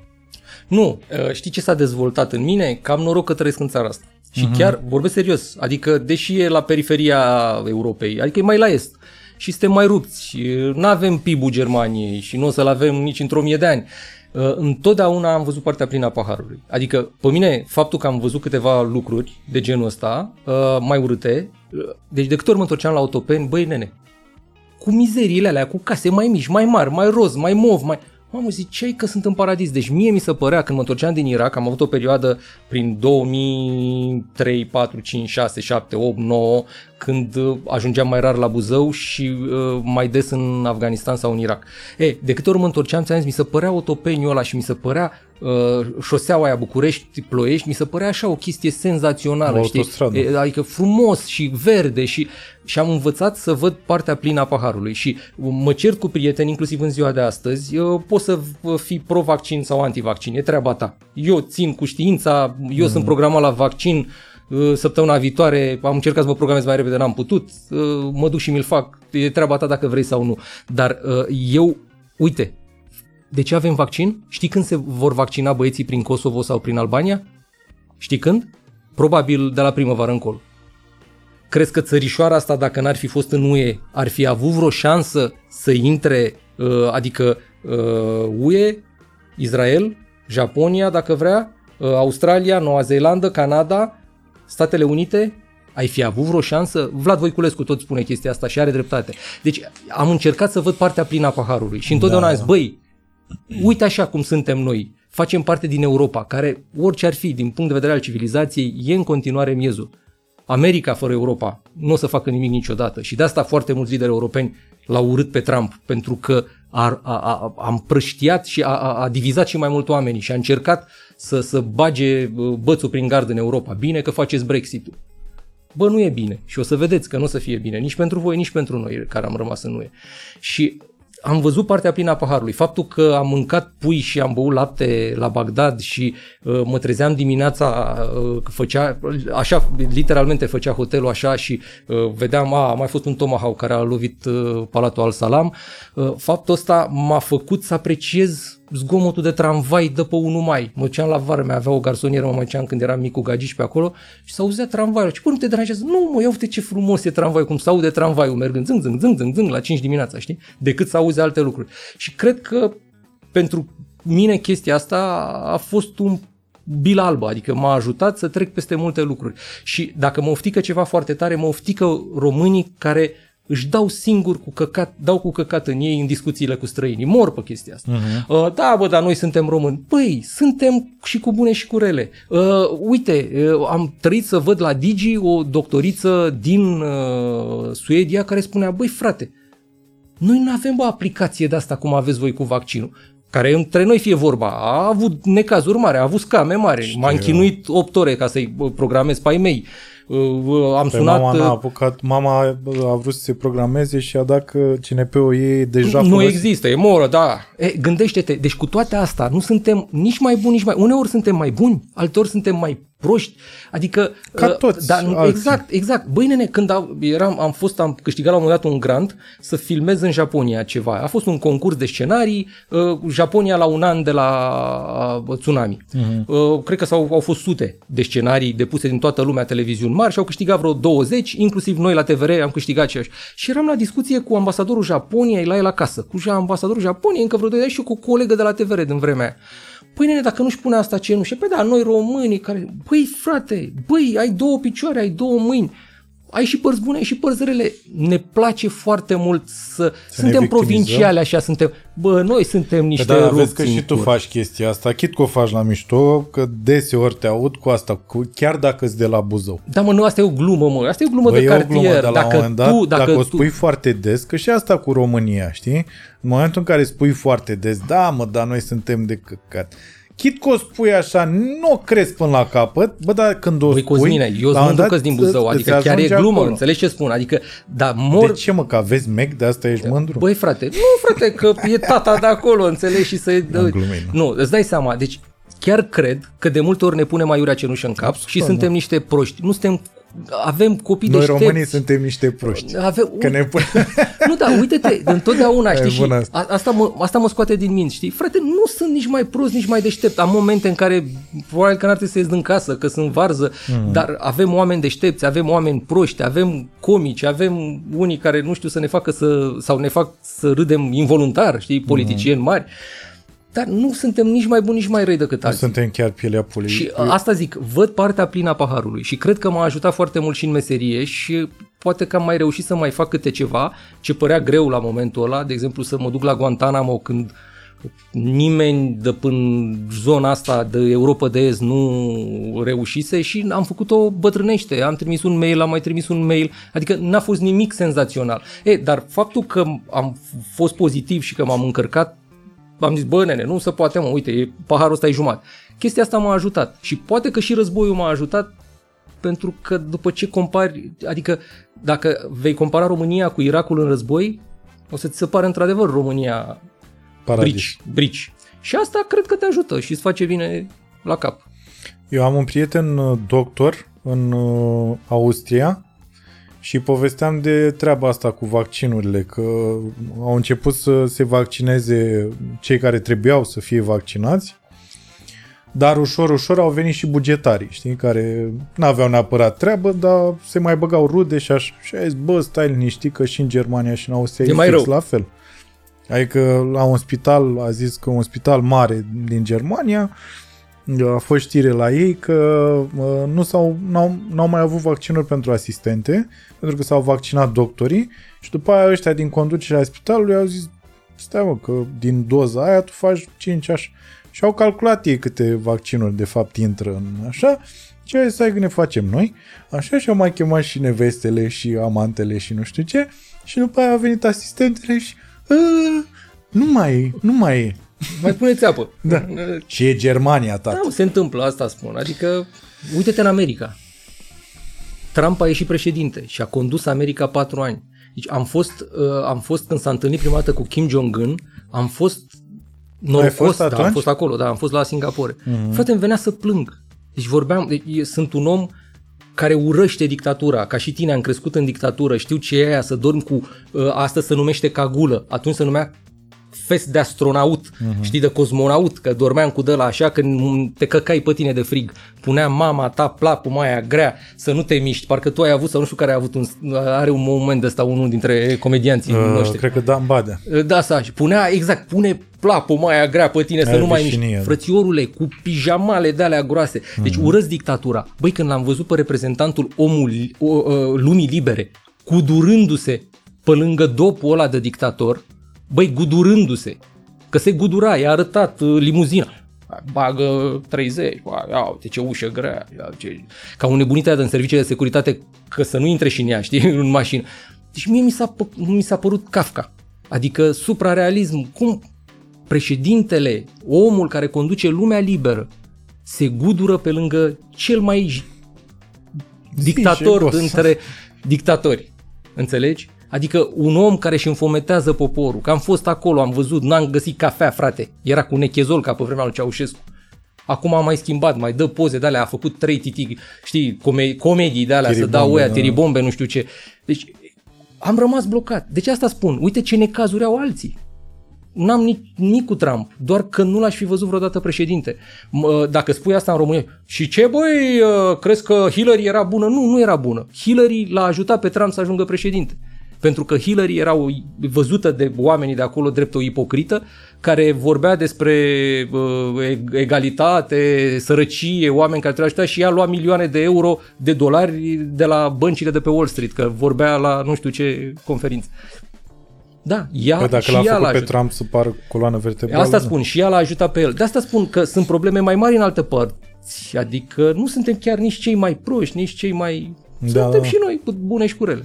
Am văzut uh, uh, documentarul exact atunci când uh, a apărut uh, imediat după ce l-ai realizat, l-ați realizat și uh, a fost foarte drăguț că e o imagine cu tine acolo uh, transmițând, uh, bine, nu erai în direct atunci. Am transmis în direct A, a din, fost în din direct. Corea de Nord. Am și transmis în direct. Dar nu Asta știu nu dacă cred că e. faza aia era în Nu, direct. din, uh, din era dacă e în report. centrul Fenianului. Când s-auzea muzică în difuzoare? Nu, aia e filmată. Nu mai știu. Uh-huh. Clar e că s-ar putea să fi fost aia cu muzica, da. Și clar e că aveai, erai în centru, ai spus că ești în centru, în spatele tău era un monument din ăsta gigant Aia știu care, da. și aveai uh, o ditai groapa în fața da, da, da, da. ta. Păi da, de-aia era și făcut așa, n-ai văzut cadru. Asta zic, că erai tu Da, poziționat da, da. aici și groapa era fix aici. Și cum uh, tu, na, văzând la viața ta dictatori, cum crezi că se pupă lucrurile astea? Că până la urmă, adică ai senzația că uh, s-ar fi astupat groapa aia doar dacă trecea Kim Jong-un pe acolo? Uh, am niște fotografii care sunt, după părerea mea, nu, nu sunt fotograf. S-a nimerit, fac fotografii, dar nu sunt fotograf. Am fotografii cu soldați care adună apa cu cârpe într-un lighean, că urma să ajungă Kim Jong-un acolo. Mm. Sunt în albumul cu fotografii din Corea de Nord. Gu- uh, din deci, groapă sau ce? Nu, era, da, era apă pe șosea. A, pe și jos. o adunau cu uh-huh. prosop și cu... Uh-huh. Da, cred că dacă ar fi trecut bătrânul sau ăsta nou acum acolo, Fiusul. Kim Jong-un, da, cred că ar fi Da, astupat. uh, Dar să știi că și pe vremea lui Adrian Năstase am văzut când adunau chiștoace Dar și acum- la un drum uh, deci, și n-avea Adrian Năstase vreo vină, că nu cred că el s-a băi, s-a adunat toate chiștoacele alea de pe drum. Dar adunau, nu, nu. băi, nu știu, nu știu. Cosmine, nu știu. Eu îți spun că am văzut niște oameni care adunau chiștoacele de pe marginea drumului, că urma să se taie panglica. ai spus de Vlad Voiculescu. Mi se pare că e singurul, adică e singurul om pe care îl plac cu adevărat din toată chestia asta, știi, politică. Uh, Până sper să nu se dovedească a fi și el uh, ca ceilalți. Dar uh, dacă Vlad Voiculescu era în locul lui Adrian Năstase, eu nu cred că avea nimeni grijă asta.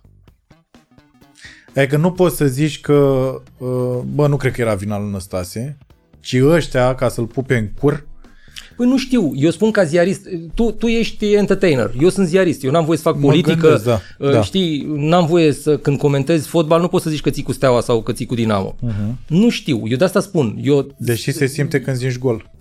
da, când zici gol!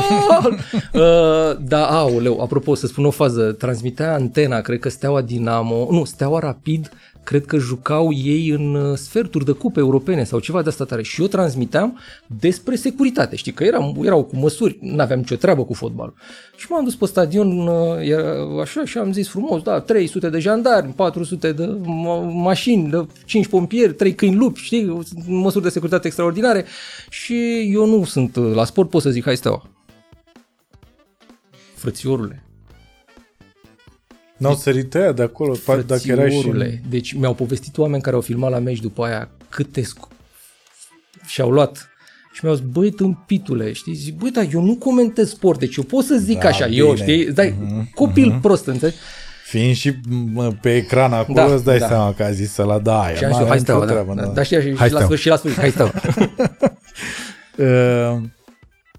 Uh, Am nu fost v-ați elist în gândit, copilărie. uh, revenind la Corea de Nord, v-ați gândit în momentul, eu țin minte de atunci iarăși, de când uh, a- abia a ieșit uh, uh, documentarul, e documentar până la urmă. Da, Uh, nu poți să-i zici e reportaj. reportaj. Hmm, bine. Da, în sfârșit. Eu sunt reporter, e reportaj. Bun, hai am să fost ieșim cu el la reporter. Astra, a fost super tare, am avut sală plină, erau ea sub, ne-au mai ținut o oră, ne-au ținut după, a fost proiecția senzațională, cu străini, cu întrebări, cu, a fost genial atunci, adică, Va dar intra- e un reportaj. V-a intrat un morcov în cur atunci când uh, ați văzut că tot uh, intervievați uh, oameni pe stradă sau la paradă atunci sau așa. Și v-a intrat așa un morcov în cur când v-ați dat seama că... Pentru că mie mi-a intrat uitându-mă de acasă la chestia aia, când i-ați luat interviu tipei care avea un copil mic. Da, a fost foarte Și nasol. când i-a spus ceva, nu mai știu care a fost întrebarea. Și nu știa a, ce să răspundă. Da, și nu știa ce să răspundă. ce e importantă de ce e sărbătoarea? importantă ziua de Liderului. Ziua liderului. Și ea s-a blocat și eu n-am mai văzut frică E, da, uh, la modul ăsta, adică ea, i s-a, știi, exact, uh, dacă n-au văzut oamenii să se uite, e frica aia când ți se încleștează gâtul, nu poți să mai vorbești. se blochează corpul și e înghețat, efectiv. Ceea ce era și mai tragic, că era copilul ăla care se vedea că el săracul e inocent și nu știe ce se întâmplă și încerca să se joace un pic. Și măsa care a înghețat, efectiv. Și nu v-a intrat un morcov în cur atunci, având securistul lângă care traducea că s-ar putea să femeia aia să a doua zi Ea a răspuns Jap? corect până la urmă. a răspuns Dar- corect după ce a ezitat. Eu, Da, i-a tradus dacă, ăla, dacă că am tradus, revenim știu, la, știu, știu. La, la sistemul nostru comunism, uh, comunist, pardon, și ce era pe vremea lui Ceaușescu, lucruri de genul ăsta te băgau la închis, ai, nu te omorau. Noi am zis și am avut o dez, de, discuție cu șefii mei, cu editori, cu producători, cu redactorul șef, atunci directoare cred că era Anca Lăzărescu. Exact despre asta. Pentru că ne-am gândit că și pe aia că, pe care îi arătai că dorm. Dar Da, no- da, da. noi voiam să-i arătăm și arătam că erau aduși cu 10 ore înainte. Exact cum era pe vremea lui Ceașcă. Ăla apărea jumătate de oră, dar erau de 2 12 ore, erau terminați. Erau... Și dansatori și militari. Asta am și discutat, că îi punem în pericol pe oamenii ăia. Și a fost dezbaterea, dacă vrei să arăți că e fake și că oamenii suferă, cum poți să faci chestia asta? A fost complicat și e complicat și întotdeauna am vorbit despre chestia asta, că oameni s-ar putea să sufere cum sufereau români după ce filmau jurnaliști străini pe vremea lui Ceaușescu aici. Dar am zis, dacă vrei să arăți măsura nebuniei de acolo și poți să o faci așa, îi ajuți pe toți 25 de milioane în speranța că la un moment dat se va rupe lanțul, cum s-a rupt și la noi. E, e foarte greu, e, e, e, rămâi cu, știi, te încarci cu lucruri, dar cum să faci? Cum poți să faci? Am avut discuția asta în redacție, exact asta, pentru că tu pui în pericol niște oameni arătând că dorm, arătând că sunt rupți, arătând că n-au ce mânca, arătând că stau la coadă. La un moment dat era o coadă, deci stăteau așa pe vine, știi? Am văzut, am și văzut. atunci eu, copil care am crescut la coadă și știu ce e aia să te lupți pentru un carton de ouă, am zis din prima, zic, hai să filmăm acolo. Și a da, de ce? Că nu-i nimic. Zic, ba, da, prietene, e o coadă unde n-a venit marfa. Că eu cunosc, că am stat la cozile astea. Dacă poți să-l prostești pe prietenul meu american, nu e nicio problemă. Pe mine nu mă prostești. Că eu am prins coadă, știu ce înseamnă aia. Da, e, e trist, dar pe de altă parte nu poți, pentru că altfel o să arăți ce ți arată ei. Că au rachete mari, că sunt oameni Sunt absolut mulți și că convins. iubesc. Nu, dar întrebarea mea era, nu neapărat că i-a spus în pericol, bine, filmând efectiv chestia aia, că după aia, nu Dar ne-a știu, stat- au, ne-a stat au, inima. au văzut materialul după aia? L-au văzut mm. montat? Mm. Nu l-au văzut montat. Nu, Pentru că n-aveau voi voie. după aia ați și A făcut venit în țară. traducerea Da, noi am tradus aia cu corectă. profesor, da, da, care ne arăta Nu ce vă spunea ăla. că ăla înflorea, că îi spunea Da, da, ce da. să zică. Cu ziua și cu... Îți dai da. seama că ne-a înghețat, ne-a înghețat sufletul. Eram, aveam copil mic și mă uitam la copilul ăla și să te uiți, dacă te mai uiți odată, să vezi la detalii, să te uiți cum era îmbrăcat copilul ăla. Era exact, mie mi se pare că și la Vremea lui îmbrăcăminte Ceaușescu, erau exact nu-i pe așa? vremea lui nu-i așa? Ceaușescu, da. De alea tocite, de la a doua Exact. generație, exact. Culoarea aia spălată. spălăcită. Bravo, Da. exact. Înțelegi? Și normal că mi-a stat inima. Și normal că m-am gândit la mine și te gândești întotdeauna la tine și la ai tăi Mhm. când vezi. Te raportezi, nu poți, te raportezi la propria experiență. De asta, de asta zic că trebuie să și m-au mai invitat pe la diverse universități mari din România și am vorbit studenților și mereu le spun, prieteni, învățați din cărți ce s-a întâmplat înainte de 89, pentru că greșelile se repetă. Și uităm foarte repede. Uite, au trecut 30 de ani. La revedere, nu mai știe nimeni. Da, da, uite, Uite că, cât de repede uite se întoarce dictatura. Uite ce a apărut. Uite-te exact, cât de exact. repede se întoarce Știi ce a dictatura. apărut, da? Uite-te că am trăit să vedem președintele Americi, Americii, care iubește liderul nordcorean și vorbește despre el ca despre un băiat bun, bă, pe care îl iubesc oamenii lui și ăla, ăla îi trimite în lagăr și îi omoară cu mitralieră. Știi de ce cred că s-a întâmplat asta? Că Dennis Rodman e tovarăș, ceea ce nu înțeleg și nu o să înțeleg absolut niciodată. Cum Dennis Kim Jong-un? Rodman... Da, da. Da, nu e ca în filmul de interviu, nu e chiar așa. A fost de câteva ori invitat pe acolo, e... Am fost, m-am da, uitat la știu, ce a spus. Știu că te-ai uitat, și da. el e super impresionat Da, da, de, da, de da. Kim Jong-un. The Worm, da. Și gândește că e Dennis Rodman, care este exact cum zici tu de, de, de Trump. E liderul lumii libere. Da, mă, dar e sărăcuț. și ăsta e emblema. Da, e sărăcuț. E, a fost un jucător senzațional. Absolut, dar nu și- spunem, dar eu zic din, uh, acțiunile lui, știi, Da. ți-l conturează într-un fel în minte. Știi câți sportivi au fost invitați? Uh, ăsta iubea basketul. Știi câți au fost invitați? Foarte mulți din NBA. De ce a acceptat Știu numai... că și Michael Jordan a Păi, fost. tocmai, a zis Fleet, a zis Fleet din prima. De ce crezi că The Worm a acceptat? Pentru că, A, că e el nebun, ha? da, îți dai seama. Da, mă, dar adică i-a și plăcut unii au acum. zis, da mă, i-a plăcut normal, cum să nu, când te pupă unii în fund. Că asta i-a plăcut și lui Trump. Știi ce îi place lui Ceaușescu. Trump? Știi ce îi place lui Trump? Ce i-a plăcut la dictator? Băi, nene, ăsta, ăsta nu, cons- nu, sup, nu are hater, bă. Nu se supără Nu se lumea pe supără el, lumea da. pe el, bă, ca la mine. El dacă dă din mână, așa cade blocul. La mine, eu dacă dau din mână, vine Curtea Supremă, vine Congresul, vine... El, el de asta iubea pe dictatori, că ea puteau să facă... El când s-a dus la Casa Albă a avut impresia, băi nene, păi asta e jucăria mea, mă. Eu am câștigat, e jucăria mea. Fata mea e consilierul meu. Americanii au nebunit, adică nepotisme de asta nu vedeai decât în Buzău, pă, hai pe Focșani, bă, în zona asta. Hei, hei, Băi, da. ne... bă, când, adică să vadă americanul că vine președinte ce, bă, voi sunteți consilierii mei. Păi stai mă, nene, că ăsta e nepotism. A, mă, terminați, mă, eu ale consilieri. Dar tu zici că Trump Și a văzut că totuși nu are putere, că el n-a putut să facă chiar tot ce a vrut să facă. Și atunci, vezi, bă, ce mișto e băiatul ăla care, uite, Mhm. ce poate să facă, știi? Dar tu zici că Trump a avut o, o revelație din aia ceaușistă, că și Ceaușescu, după ce a fost în Corea de Nord, Eu cred că i-a plăcut foarte mult. Și au pus, da, uh, Mhm. eu cred că i-a plăcut foarte mult că ăsta are putere absolută și că poate să facă absolut orice. da. Oricum mi s-a părut oribil la focul ăla de artificii. Ai văzut? Ca, la, ca, de ca, la- ca în Australia, l-ai frate. Ca în comparat cu Australia, Sydney, frate. da, că mă gândeam, bă, asta a fost paralela din mintea mea, mă gândeam la focul de artificii de când eram eu copil în Focșani, dat de Oprișan. Știi?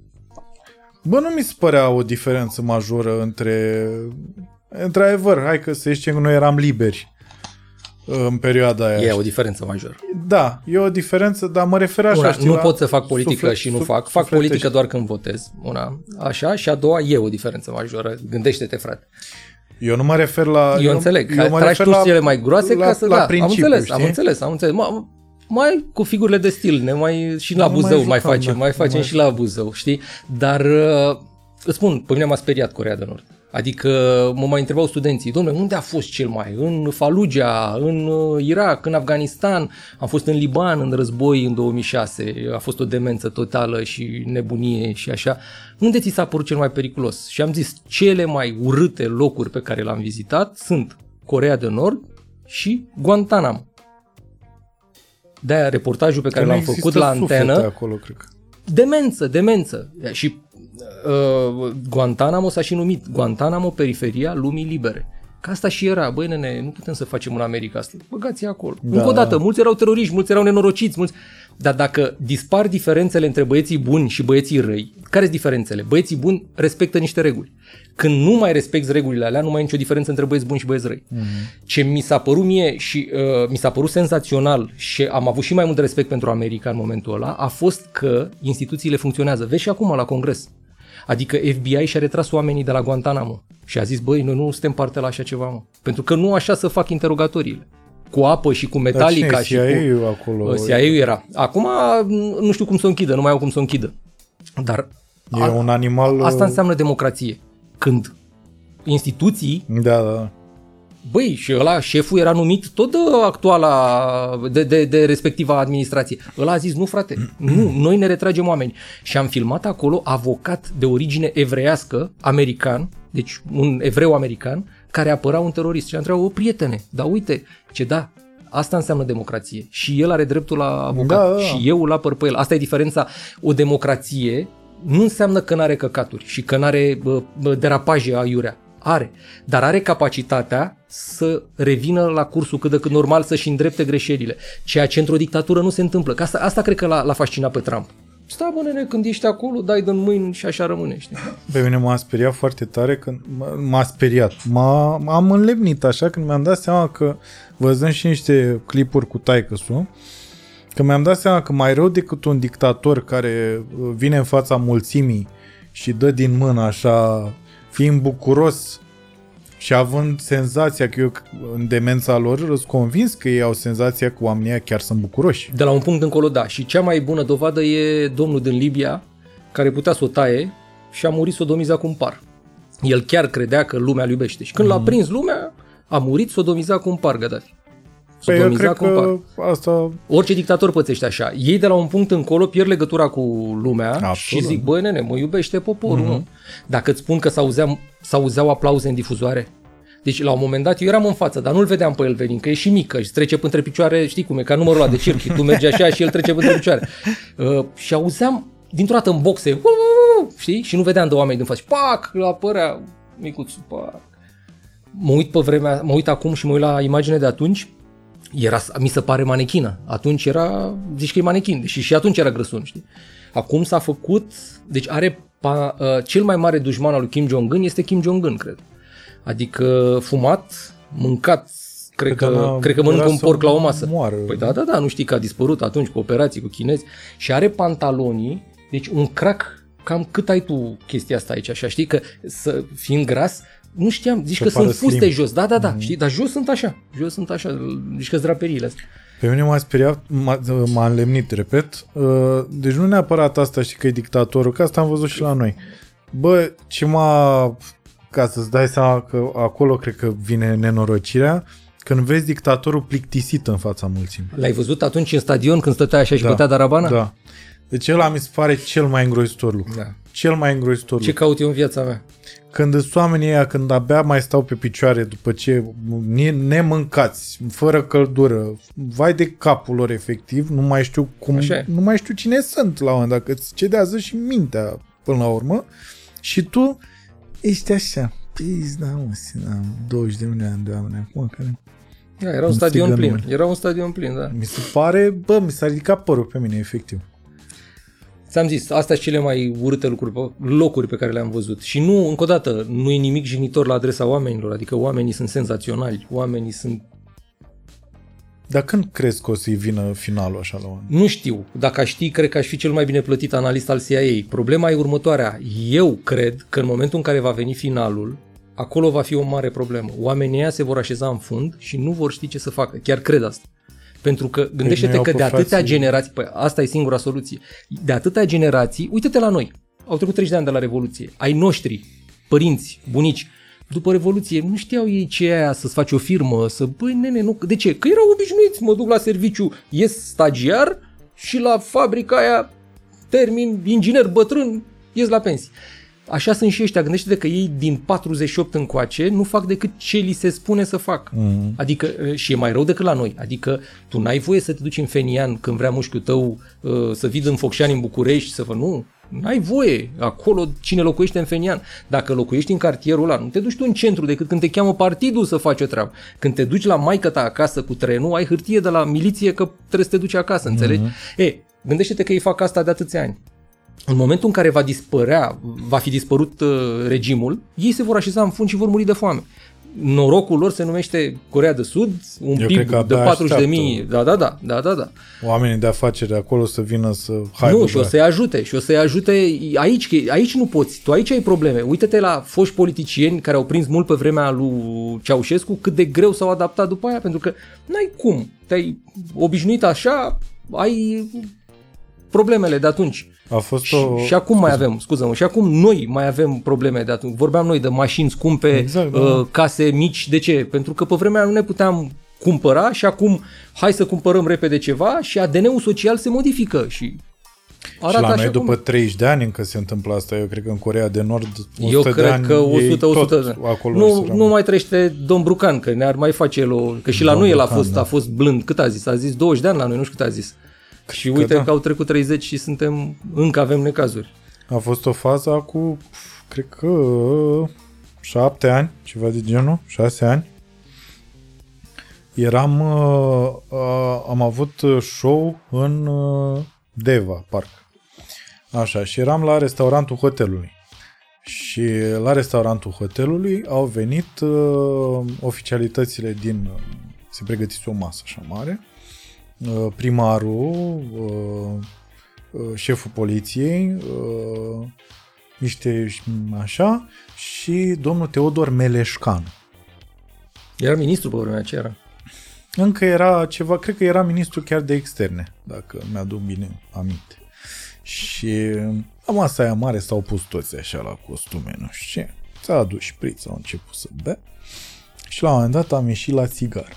Și la țigară erau doi dintre ăștia care fusese înăuntru. Și ăștia fumau așa și ziceau, bă, game și pula moșul ăsta, că dracul mai ține ăștia, ăștia nu știu, bă, că ăsta pe vremea Ceaușescu era mare și mică, nu știu ce, păi da, mă, de asta țin ăștia, da. Oricum, bă, pe vremea Ceaușescu era mai bine. Era mult mai bine. Păi eu îmi aduc aminte, cea mai mare onoare pentru mine a fost când a dat Nicu Ceaușescu cu mașina peste mine. Bă, ca să-ți dai seama ce era în mintea handicapatului. Deci el asta a zis, cea mai mare onoare pentru mine a fost când a dat Nicu Ceaușescu. Da, bă, că eram, nu mai știu, și după aia a început să povestească, că nu știu unde era, așa, și a dat, a atins așa Nicu Ceaușescu. Bă, și când a văzut că e Nicu Ceaușescu, că zici, Problema nu e jetul, mai plimbă șeful jetul, da, dar în rest e bine, exact. da, pe noi, nu-i problemă. un pic. Da. Bă, da, Nicu Ceaușescu. L-a lovit un pic, da. Tu îți dai seama? În, acum șase ani. Dar să știi că ăsta e pericolul. Tinerii habar n-au ce s-a întâmplat înainte de 89. Și, și ăștia încă există, mulți, bă. Exact, au, au bunici de ăștia care vin. Da, da. Tată, pe vremea lui Ceaușescu aveam case, uh-huh. aveam... Bă, da, aveam un frig în case de făceam da. pe noi, înțelegi? Asta nu, asta nu mai e. De asta istoria trebuie să o citești din cărți și nu să o asculți. Că s-ar putea să ai bunici deștepți, s-ar putea să ai bunici proști. S-ar putea să ai bunici nostalgici, s-ar putea să ai bunici și bunici cărora efectiv le-au mers bine că na, da, făceau că erau chestii. mari șmecheri, exact, erau, exact, exact. Erau pe partea the dark side. Exact. Deci zici că uh, jurnalist fiind, tu n-ai așa un masochism. Adică în război n-aveai un moment în care ziceai bă, eu mă simt bine aici. Băi, nu, nu e vorba de aia, e vorba că te iei cu treaba și te simți bine. Frica vine când vii acasă. De cele mai multe ori frica e când se sedimentează trăirile și toate demențele de acolo. Mm-hmm. Am mai povestit câte ceva în războaiele mele, într-o prima carte și mă tot lupt de vreo 2 ani să fac o continuare la războaiele mele și poate o să o fac acum după COVID și toată nebunia asta.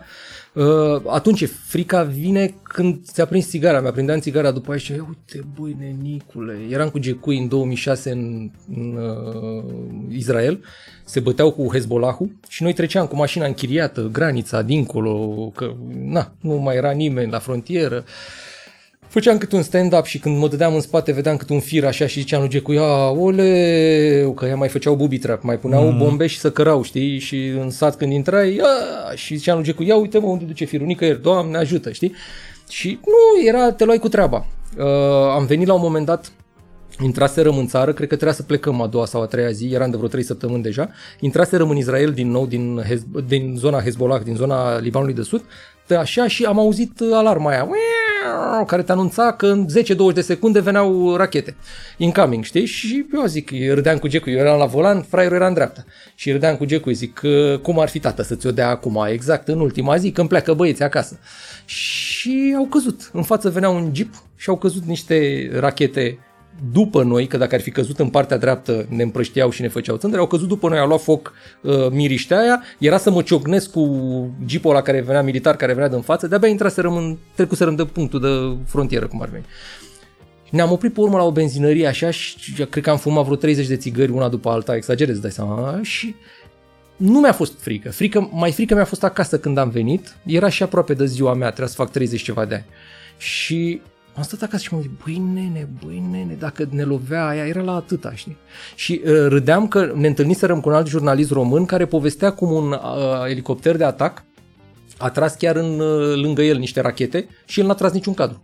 Și Geco ia, du-te bă prostule, cum bă n-ai tras bă niciun cadru? Și am zis ăsta, cum e prostule, că erai cu camera între picioare, în dreapta, eu eram la volan, ai tras vreun cadru? cu câmpul care ardea, cu mașina, cu alea. N-ai tras nimic. De ce? Că ți s-a făcut atâta și după, știi, când stai și le mai, adică pauza de după e foarte nasoală. Acolo e adrenalină foarte multă, cea mai mare, cel, cel mai mare stres e să trimiți acasă știrea mai repede, că zici, băi nene, l-am filmat pe Yasser Arafat, mamă, sunt al doilea român care filmează cu Yasser Arafat. Păi dacă nu-l dau, dacă mi-au izraelienii caseta, că am intrat într-o zonă unde nu trebuia să fiu în momentul mm-hmm. ăla. Și ai, ai stresuri legate de produs, știi, de meserie. Și nu prea ai timp de ți frică, strângi, te, așa, te sperii, dar când ajungi acasă și să lasă liniște așa, Așa, dacă îi auzi pe hater, te spargi de râs. Știu, mi-aduc aminte că la antena atunci, în 2003, când am fost în Bagdad, uh, trei săptămâni am transmis din hotelul, din balconul hotelului. Și cădeau bombe, într-adevăr, le filmai de la avan. Și un, un de la zice, a, bă, ce căcat ați făcut și voi, m-a stat într-un hotel și ați filmat trei rachete care cad lângă eu. Oh, și Stevie Wonder le filma. A, s-o dracu, n se știi? L-am auzit într-o discuție. M-a văzut și am zis, băi, da, mă, corect, e o abordare. Și a venit și a cerut scuze pe și a zis, băi, eram și eu cu niște fete, mă dădeam mare acolo, dar ai dreptate, frate. Pe urmă m-am gândit că poate mai ta plângea la telefon de se căca pe ea și vorbea odată la trei săptămâni cu ea și poate că a suferit cum n-a suferit mama toată viața. Poate că n-aveai ce mânca, poate că n-aveai ce fuma, poate că ți-a fost frică, poate că au fost ziariști care au dispărut, niște japonezi atunci. Și mă întrebau, că mi-am aminte când m-am dus în Aman, m-am întâlnit cu unii de la ambasada Japoniei din Iordania care mă, între- mă întrebau de ei că nu mai știau nimic de niște ziariști, dispăruseră, așa. Știi, adică mi-a zis băiatul ăla, bă, te rog să mă ierți. Că pare ușor așa. Stai la un balcon, cad niște rachete și pam, pam, pam, pam, pam. Da, asta când joci pe calculator. Când chiar stai într-un hotel și chiar la 800 de metri de hotelul la cad rachete Tomahawk, e cu un pic altfel. Pentru că ești la niște mii de kilometri distanță, pentru da. că n-ai bani, pentru că n-ai mâncare, pentru că la 30 și ceva de ani ești obligat să iei niște hotărâri legate și de viața unui băiat care are 40 și ceva de ani și e colegul tău și care se uită la tine și zice ce facem cu aia. Și tu zici, stai mă că eu sunt uh, un papagal pe lângă tine. Da, tati, da, nu, hai, suntem aici, ce facem? Plecăm, o luăm în dreapta, o luăm în stânga. Când mi-am adus aminte, când am ieșit, nu mai aveam bani, nu mai aveam nimic, eram terminați, nici film, că aveam film de la pe, știi? Nu, nu mai aveam nimic. Uh, beta se stricase din cauza de praf, nu mai puteam transmite, nu nimic, nu mai aveam bani. Și am zis, băi, mai aveam 1000 de dolari. Hai să tocmim o mașină după vreo 3 săptămâni, 4 săptămâni. Hai să tocmim o mașină. Americanii deja intraseră în Bagdad, era, de, era frumos ca știri, știi? Ca știre vorbesc. Să o tăiem până Aman. Am vorbit cu ăștia noștri acasă. Bine, mă, hai să o tăiem. Și am plecat cu Florin Dobre, cu o mașină tocmită de Abu Nur al nostru, ultimii bani, 1000 tata, de dolari. Tata, da, tata, tata Lunur, băiatul nostru, milițianul nostru, foarte tare securistul și am luat-o așa ușor. Am trecut în prima linie. N-am avut film să fac două poze cum ardeau tancuri. Erau, era pasarela de peste autostradă și ardeau mașini așa, lovise rachetele și tancul era jumate, gata să cadă pe autostradă, ardea, era liniște, că asta te sperie cel mai tare într-o zonă de război, liniștea și când vezi de asta așa și așa, și noi nu puteam să tragem un cadru, nici cu camera, nici un cadru, o poză.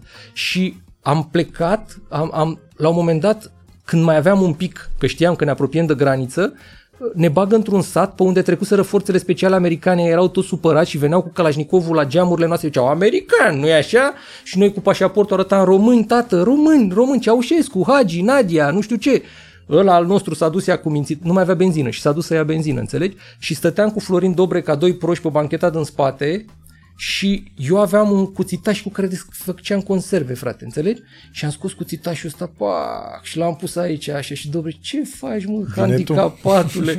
Ce faci cu... Dar nu știam ce să fac, eram... Că prioara între faruri e nimic. Eram terminat. Terminat, că aia stăteau și se uitau la mașini. Imaginați așa cum să lipesc de... Era un GMC de la mare, cum să lipesc de geamuri. Ce faceți, băieți? Și am plecat, pe eu am zis, gata, zic că ăsta ne-a vândut acum, pe cuvânt, ne-a dat pe două capre, la revedere. A venit la asta, băieți, când am avut benzină, pac, și am plecat.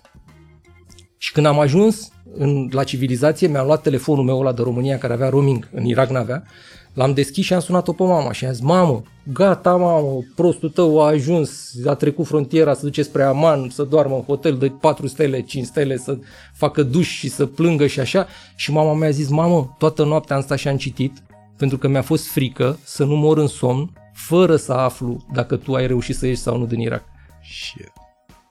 Zilul ăla care zice, dă-te dracu, bă, prostule, bă, că n-ai făcut nimic, te-ai dus și tu te dai mare acolo și tu un prost care ai salariu mare și care... Înțelegi? Asta e viața.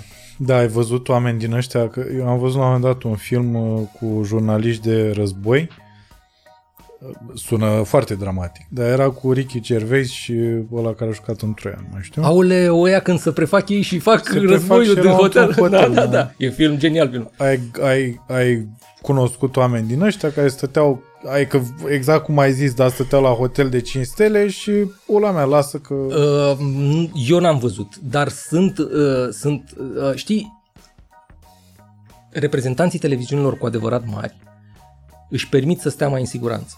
Adică uh, plătesc Pe și pe cine oameni trimit? localnici, irachieni. A, da? Da, stringeri, Și cum- stringeri, lucrează pentru ei, e absolut legitim. Pe și Nu mai ai spun- siguranța că ăla îți trage cadrele cum trebuie și...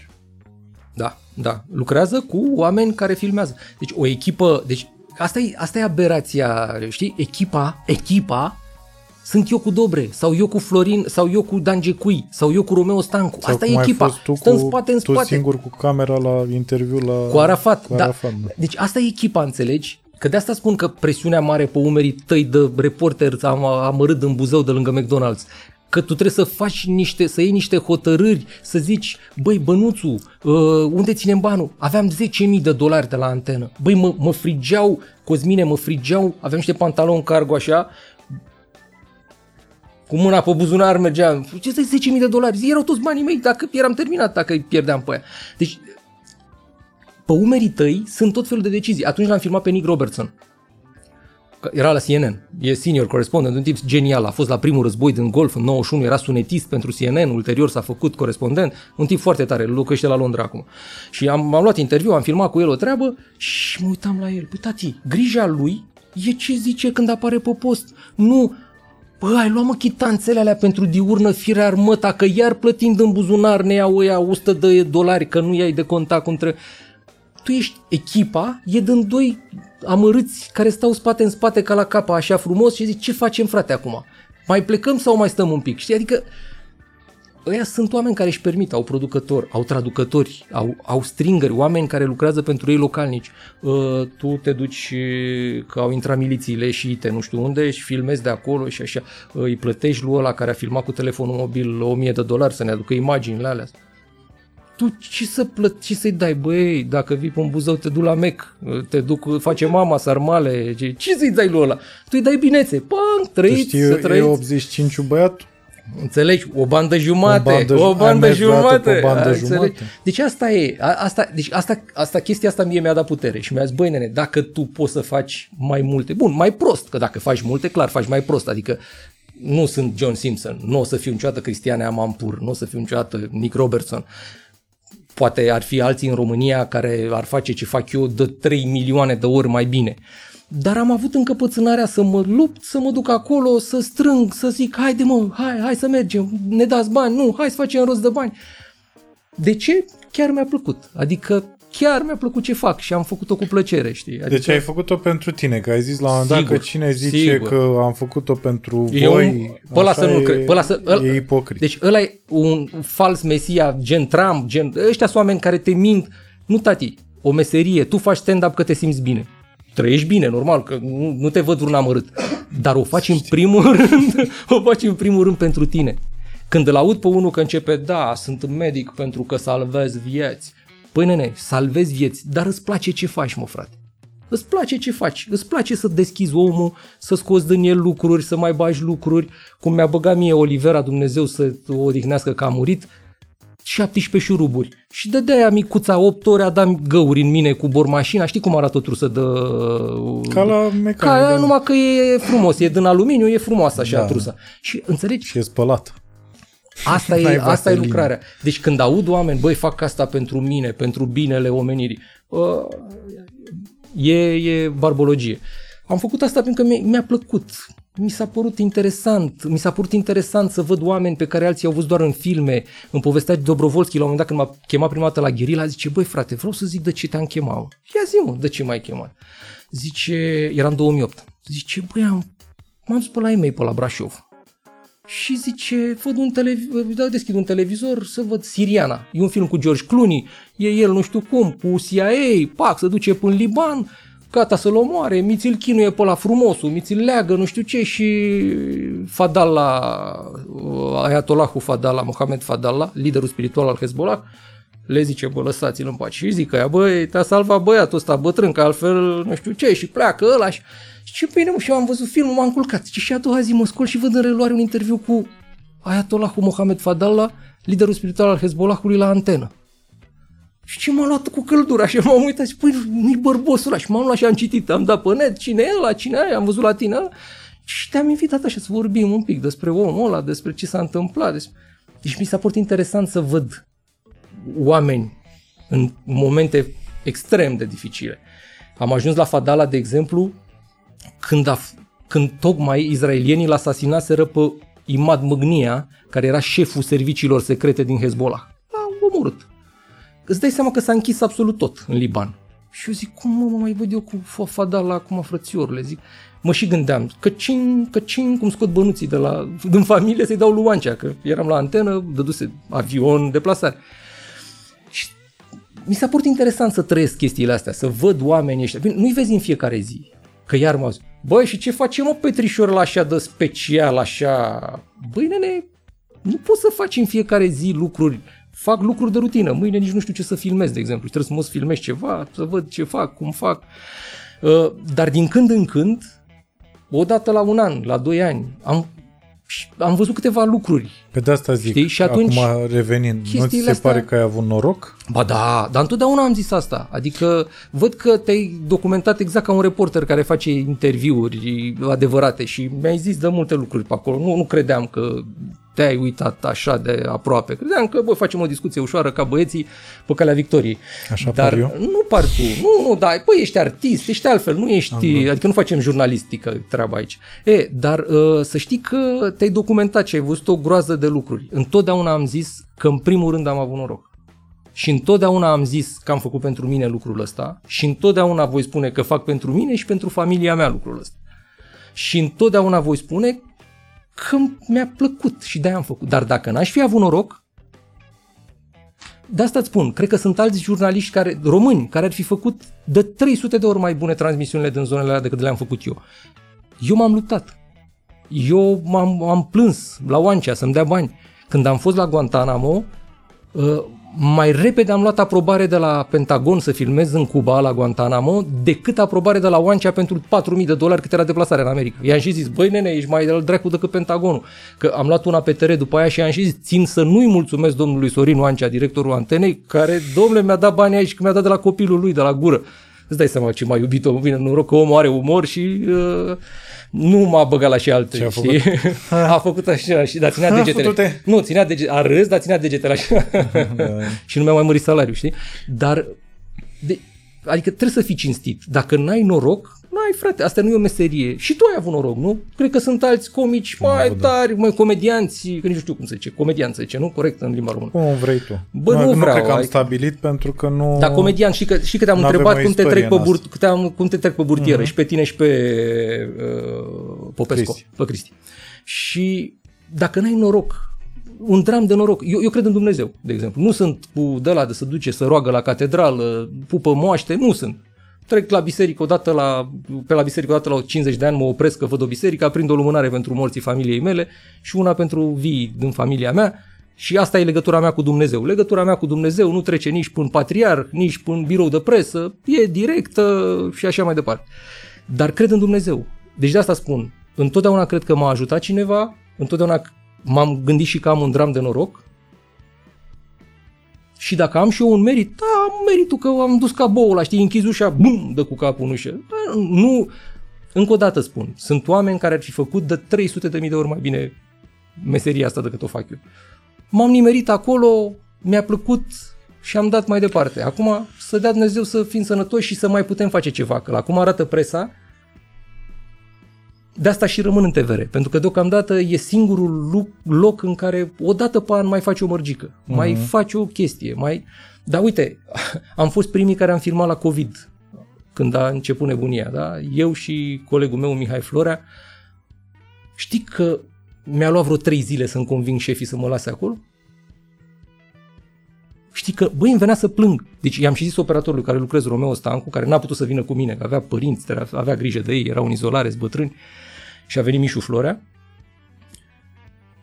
Băi, nene, zic, dacă eram la Sârbu, dacă aș fi fost la Voiculescu, dacă aș fi fost la oricine altul patron de televiziune, m-ar fi întrebat de ce ai nevoie, du-te acolo, filmează să fii primul, să dăm, să fii...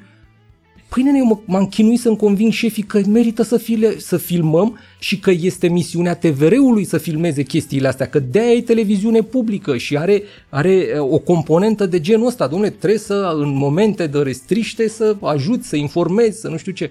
Trei zile. Știi ce zicea doamna președinte?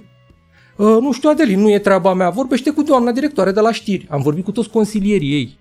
Băi, zic, băi, sunteți nebuni, este știrea momentului, este sunt ziariști care și-ar tăia mâinile ca să poată să facă chestia asta. Mă chinuisem să iau niște aprobări, că medicii erau speriați. Au spus, stai mă, nene, că nu știm cum să ia, nu știm, încă o dată, era aprilie.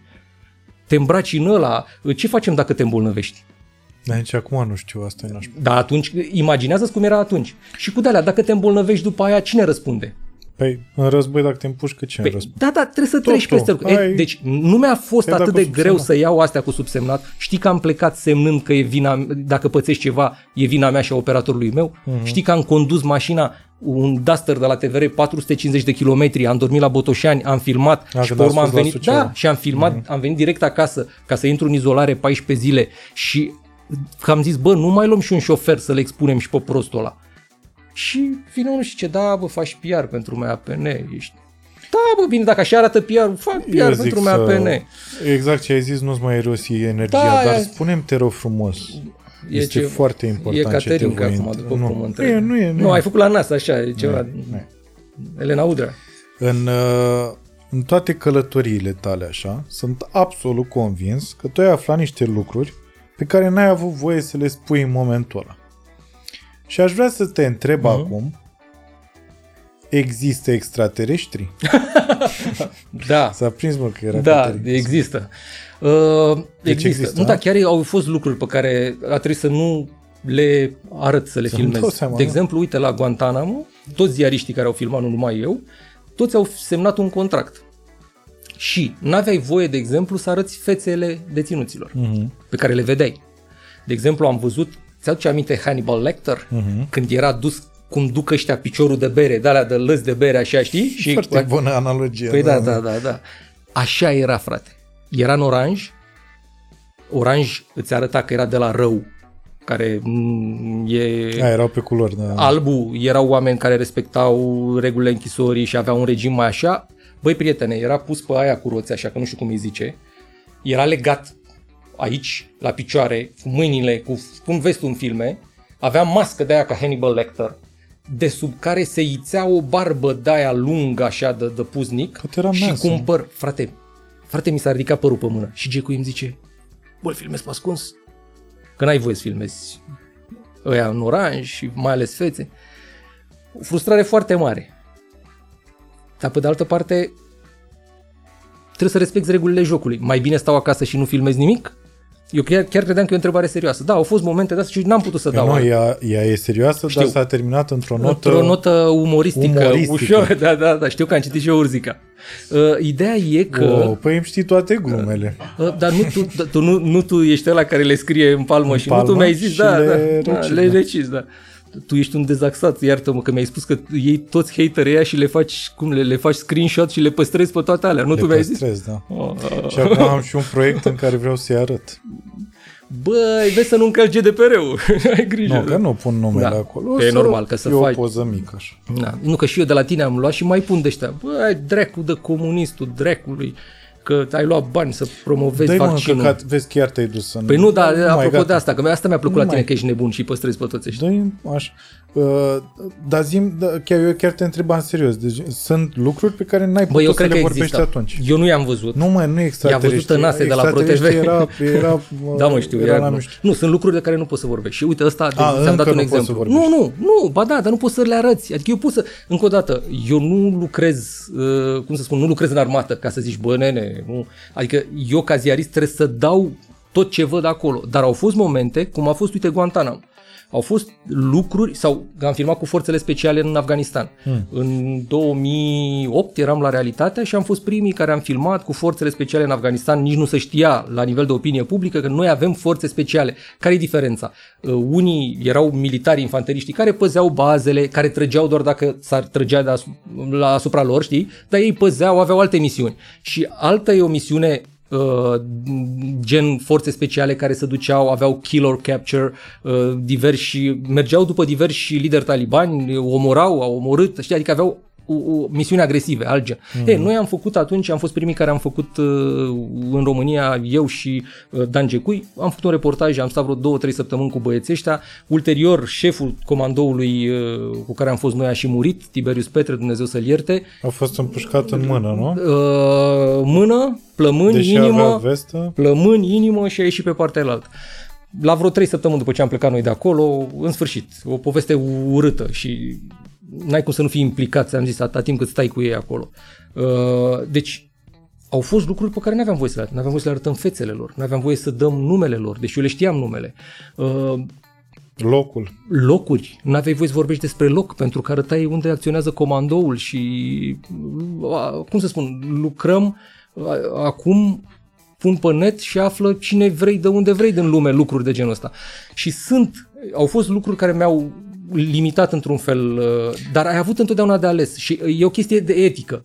Zici, mă bag în treaba asta? Da. E ceva, de exemplu, n-am lucrat niciodată nici cu armata, nici cu civili, care să-mi spună la sfârșit, băi, vreau să văd uh, ce dai pe post. Mm-hmm. Niciodată. Niciodată. Am dat interviuri jurnaliștilor. Niciodată nu le-am cerut zi, uh, colegilor mei, bă, da, să-mi dai ce dai despre mine. Uh, apropo, de curând am vorbit cu unul de la Europa Liberă, cu un coleg, uh, era despre vaccinare și am zis, băi, înregistrezi discuția noastră? Nu. Atunci te rog eu frumos, citatul pe care vrei să-l dai din mine, arată-mi-l și mie. Că s-ar putea ca tu să reții cu virgula pusă mm. altfel. Și, dar, m, încă o dată, tu hotărăști, tu și editorii tăi și producătorii tăi, Dar uh, dacă faci sau nu treaba. eu mă refeream mai, mai, mai specific, mă refeream la uh, anumite momente, anumite seri în care stăteai, de exemplu, cu militari americani, bă, și auzeai o chestie în aia de inside pe care nu puteai să o spui. Știi, la chestii în astea mă refer. Întotdeauna- la, întotdeauna la, discuți cu niște omul ăla. dedesubturi Da. din astea pe care nici nu ai, n-ai putea să le... Întotdeauna discuți cu omul ăla, foarte clar. Băi, nene, uh, care sunt regulile? Uh, Mie îmi plac americanii și pentru că au reguli inclusiv în jurnalism. Chatham House Rules, de exemplu, tu vii și întrebi la o masă. Prieteni, care sunt regulile? Off the record, on the record, Chatham House Rules. Adică am voie să zic de ce îmi ziceți voi, fără să vă identific, să spun, mi-a zis un comedian Bine, asta român. e regulă de nu, bază, Nu, probabil nu, că nu, n-ai nu, voie să nu, identifici. n-ai voie să zici nici de unde e, adică un comedian român. Uh-huh. Bă, am vorbit cu niște băieți și am aflat că Asta, de exemplu, Chatham House Rules. Sau off the record, îmi fac eu un background, mă ajută pe mine, îmi structurez niște idei, știu unde să întreb, cum să întreb, dar n-am voie să vorbesc despre. Nu sunt publici. Deci întotdeauna discuți cu oamenii chestia asta. Păi și și- americanii să știi că au exercițiul ăsta. Eu am, am lucrat foarte mult cu armata americană și cred că sunt singurul jurnalist care a făcut asta pe vremea Irakului și e păcat pentru că am învățat foarte multe. Lucrează la alt nivel, nu are nimeni timp să stea de tine, bă, cu tare. Nu, e ziarist, uh, ai voie să faci asta, n-ai voie să faci asta. Și înveți niște lucruri, vezi ce fac alții la un nivel mult mai mare decât o să facem noi vreodată și mm. te ajută ca experiență.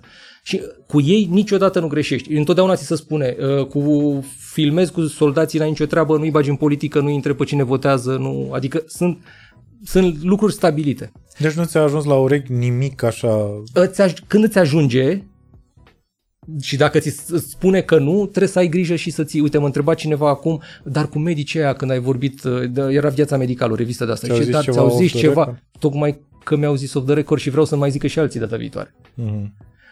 Adică Tolontan nu e un nebun care o arde, știi, ca, Are că- momente. are momente, că toți avem necazuri, dar e ok să ții cont de niște reguli de genul ăsta, știi? Uneori tot sărim calul. Deci nu o să-mi zici dacă există extraterestri, asta vrei să... Uh, cred că i-a văzut Cătălin Radu Tănase. Eu nu, eu nu i-am văzut. Poate a transmis chiar de la... Dar la cât suntem de aroganți și de plini de noi, cu siguranță există și Dumnezeu și extraterestri. Mm. Pentru că avem impresia că lumea se învârte în jurul nostru așa și mamă, ce am, ce am rupt-o pe genunchi. Clar există niște forțe de-astea supra, supra... E o părere. Acum vorbesc serios. Adică... Deci după toate lucrurile astea pe care le-ai văzut, ai senzația în continuare că există Dumnezeu. Eu cred că există Dumnezeu. Mm-hmm. Așa am fost crescut. Adică e o chestie... Cum să spun? Cum există el? Ți-am, plec de la premisa că suntem prea plini de noi și prea aroganți. Mm-hmm. Și prea uh, avem impresia că rupem lumea pe genunchi și că facem și că dregem. Și atunci clar există o forță, uh, o forță care într-un fel sau altul echilibrează. Bun, el are e ocupat, nu poate să se uite, știi, cam bancul ăla, ce lasă-l pe Dumnezeu să concentreze, nu poate să uite la toate rugăciunile, rugămințile noastre. Dar îmi place să văd ca pe o entitate la care dacă ne raportăm, încercăm să fim mai buni, să ne fie frică de ceva, să înțelegi ce spun, adică cred că, cred că e ceva, o putere deasupra noastră care ne face mai buni în momentul în care ne raportăm la, la, la respectiva putere. Eu sunt uh, de acord la partea cu ne face mai buni și nu neapărat pe noi, că mi se pare că ar trebui să fii un om bun și fără a crede în existența lui Dumnezeu. Absolut, absolut, dar uh, uite Moralul că, nu ține uite de că divinitate. omul nu e un om bun. Pe de asta spun. Omul nu e un om, e un animal, adică dacă te uiți, este cel mai periculos animal dintre toate animalele care există pe, pe, pe pământ. Și atunci cred că are nevoie să știe că există o putere care din când în când Păi nu dă cu parul, bă, dar îți dă cât un șut, de nu te mai ridici, știi? Absolut. Așa da. cred. De, așa o văd, așa o văd, nu știu, nu, nu sunt mistic, n-am probleme. Îți spuneam, relația mea cu biserica e... Relația mea cu Dumnezeu e prin nu știu, e directă, ca să zic așa. Da, mă duc la e biserică, prin biserică. din când în când, mă duc la biserică, n-am o problemă. Uh, am fost crescut creștin ortodox, sunt ortodox, fac cruce, nu, dar uh, admir preoți care salvează copiii și care salvează, uite cum e cel din Valea Plopului, care are sute de oameni amărâți pe care îi, îi hrănește. Uh, am un preot în Buzău care tot așa are grijă de toți copiii străzii, i-a luat, le-a dat meserie, adică uh, Părintele Sava. Uh, Adică exact ce ar trebui să facă un în preot. jur și mă enervează preoții care vin doar cu mâna întinsă să dea cu busuioc în casă și zi lui maică mea, măi mamă, mă, cum să intre mă în casă în pandemie, mă mamă, când tocmai asta să zice, n-ai voie să intri, zic, tu nu te-ai gândit. A intrat un pic așa, măi, nu? L-ai Adică văzut sunt pe- oameni de toate felurile. IPDJDSS de la Cine? Constanța. Uh, ups, cum, e, da. De la Constanța care a spus uh, era o întrebare, nu mai știu pe ce, din asta online de data asta, că și-au făcut și televiziune online. Uh, o întrebare de la cineva din Canada, parcă, sau mai știu de unde, că- din altă țară. Și întreba, pot să merg să mă rog la, pentru că nu sunt biserici ortodoxe prin zonă, pot să merg la o biserică catolică? Și ăsta care a zis, e mare păcat. Mare păcat. Bă, exact cum a fost aia cu papa. Știi Cred că că poți și să te asta- rogi acasă, cred că poți să stai în Normal. dormitor și să zici, Doamne, fă-mă mai bun sau ce vrei tu. Exact cum a fost asta cu papa, când a venit papa și creștinii ortodoxi au zis, doar pentru că a zis omul ăla niște lucruri umane până la urmă, s-a desprins de imaginea asta, e Sfântul Pulii, care e papa. Pentru că și-a Dar știi dat că bulgarii seama- au fost mai răi, mai răi decât noi, adică la noi până la urmă s-au întâlnit reprezentanții bisericilor, a fost S-au ok. întâlnit, da. Eu la mă refer bulgari la nu. publicul general, A, știi? bine, da, da. Care zicea că papa e satanist. Frate, nu știi că și ăia de la colectiv Dumnezeu să-i odihnească ziceau că ascultă rock și că sunt sataniști. Eu întâmplător Oh. ascult rock de când eram mic și când eram mic chiar ascultam metale grele. Oamenii ăia nu cred că ar trebui să, Asta e viața. să Ăștia existe, sunt oamenii. sincer. Ăștia sunt oamenii. Uh, și să știi că ți-am observat zâmbetul și eu nu am uh, uh, lumea are falsa senzație că dacă eu am o problemă cu oamenii care cred în Dumnezeu Dar sau nu, ceva. dar nu, frate, că n-am o problemă. Adică mie nu mi-e rușine cu ce cred. Ți-am și explicat. Am, n-am o problemă cu argumentația. Eu nu am, eu place să- niciodată nu o să mă iau de credința unui om și îmi, uh, aici am rezerv Dar am râs de aia dreptul cu, la intimitate. Am râs știi? de aia cu mașina, cu mm, borul, cu... Da, da. E ok, nu? îmi rezerv drept, dreptul la intimitate și am și eu anumite credințe și niciodată nu, tocmai având crezând și eu la rândul meu în ceva și crezând în faptul că un om trebuie să creadă în ceva ca să fie o ființă totuși superioară, așa, uh, față de sine, până la urmă, nu față de alții, uh, eu niciodată nu o să mă iau de, și niciodată nu m-am luat de Eu credința cred că unui și om, m-am poți să luat te de iei. instituție. Eu, ca jurnalist, uh, respect libertatea cuvântului. Uh-huh. Charlie Hebdo nu mi s-a părut niciodată care avea umor. Dar asta nu înseamnă că nu trebuie să existe. Ai o problemă că a făcut o caricatură cu X, cu Y, ți-a, știu, am făcut dreptul, știu ce e, libertatea ta se oprește acolo unde încalcă libertatea mea, bam, bam. Dar ai o problemă cu Charlie Hebdo, există curți de justiție în, în Franța, adică respect libertatea de expresie. Trump mi se pare o boală gravă a omenirii, nefiind democrat sau republican, sau eu n-am nicio problemă, sunt în România, nu în America, dar am spus că scoaterea lui de pe rețelele sociale este o mizerie care va Absolut. da apă la moară exact dictatorilor și exact iubitorilor de dictatură. Și Facebook exact Este o prostie. Cel care a, ca, care a enabled... Uh, Rețelele știi? sociale au fost senzaționale și au făcut miliarde pentru oamenii ăia. Cum? Scoțând la lumină cei mai rău în noi. Tati, intru pe pagina Angelei Merkel și eu fac în toate felurile. Și, e, am zis eu. Ei au făcut bani din chestia asta. Au scos tot felul de idioți care și-au dat cu părerea în cel mai jegos, care au aruncat cu tone de rahat. Și și-au dat seama acum rețelele sociale ca o problemă, că scot cei mai rău din oameni. Așa. Au dat seama de mult. Nu, și zic, ce facem? Cum o? Că nu avem cum să o așa. Că foarte bine a pus Nav- Navalny problema. Zic, da, mă, bine l-a scos pe Trump, că e un nenorocit. Băi, eu primez mii de amenințări cum alte azi. Exact. Păi de ce nu-i scoateți, mă? Exact. Pentru că aici e problema. Ala ai scos pe Trump, că ce? Că e cel mai cunoscut sau că... Și acum zic, bă, cum rezolvăm problema asta? Nu cred că se poate rezolva prin cenzură.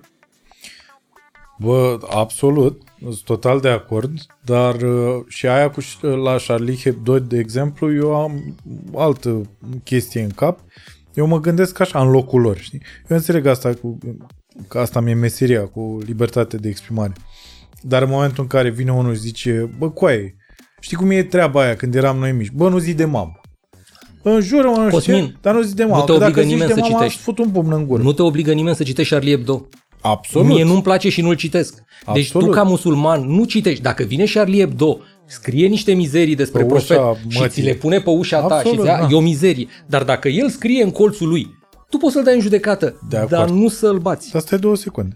Eu mă refer aici la The Dark Side of the... Ok. m- m- uh, ar, iar am, am dus în engleză. La partea întunecată a, re, a, re, a religiei musulmane. Știi că m- teoretic a fi musulman reprezintă, când ne-a intrat asta în cap, nu e întuneric, e tot spre lumină Nu e tată, teoretic. jihadul e război cu tine însuți, să fii mai bun, să fii mai spălat, să Dar fii mai interpretarea, ok. exact cum sunt oameni E care altă interpretează nebunie. Sunt uh, extremiști. Biblia așa, exact. extremiști. Bun, dar în momentul în care extremistul ăla, eu la asta mă refer, îți zice odată, îți trimite o scrisoare și zice, coaie, vezi că am văzut aia cu profetul. Nu mai fă de astea cu profetul, că vin peste voi. A doua oară tu zici, a, da, dar libertatea mea de exprimare... Da, și o asumă. Și a asumat-o. Păi, Dar nu poți să cenzurezi. Deci eu de asta spun, Trump așa cum e el, nu poți să-l interzici a priori așa. Gata mă, din start am zis că nu mai ești bun. singura uh, singurul caz în care eram de acord cu ce s-a întâmplat, uh, adică cu libertatea asta de exprimare pe care și-au tot uh, asumat-o ăștia la Charlie Hebdo, era că exact cum ai zis tu, erau amuzante.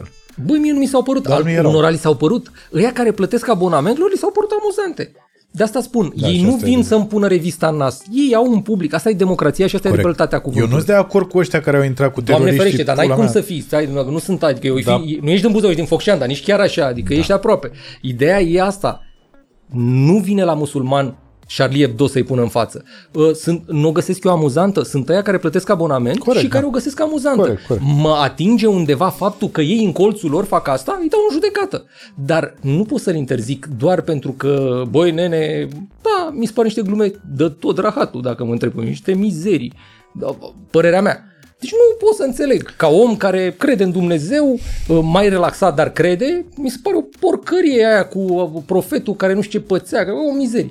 Dar e dreptul lor să facă mizeriile alea acolo atâta timp cât nu vin la ușa ta să ți le bage în nas. Mm. Tu, ca musulman, băiat deștept, zici, lasă-mă de Dumnezeu, fiecare păpa. Cum îmi zici tu mie, bă, lasă-mă haterii să fie hater, tu vezi de treaba ta, da? Așa și ei. Uh, mi s-a părut o mizerie să-l interzici pe Trump după ce tu rețea socială, ai scos cei mai rău din oameni, ai adus Brexit-ul pe pământ, ai adus, ai bulit alegeri, ai influențat rezultatele alegerilor. Brexit-ul ai văzut cum s-a făcut, pe algoritm și pe nebunii. Și acum vii și împozezi în, știi, adică ai jucat în filme porno da. toată viața, îți faci o himenoplastie și vii la mine și spui, te rog frumos, nu facem sex la prima întâlnire, mă scoți uh-huh. în oraș întâi, știi?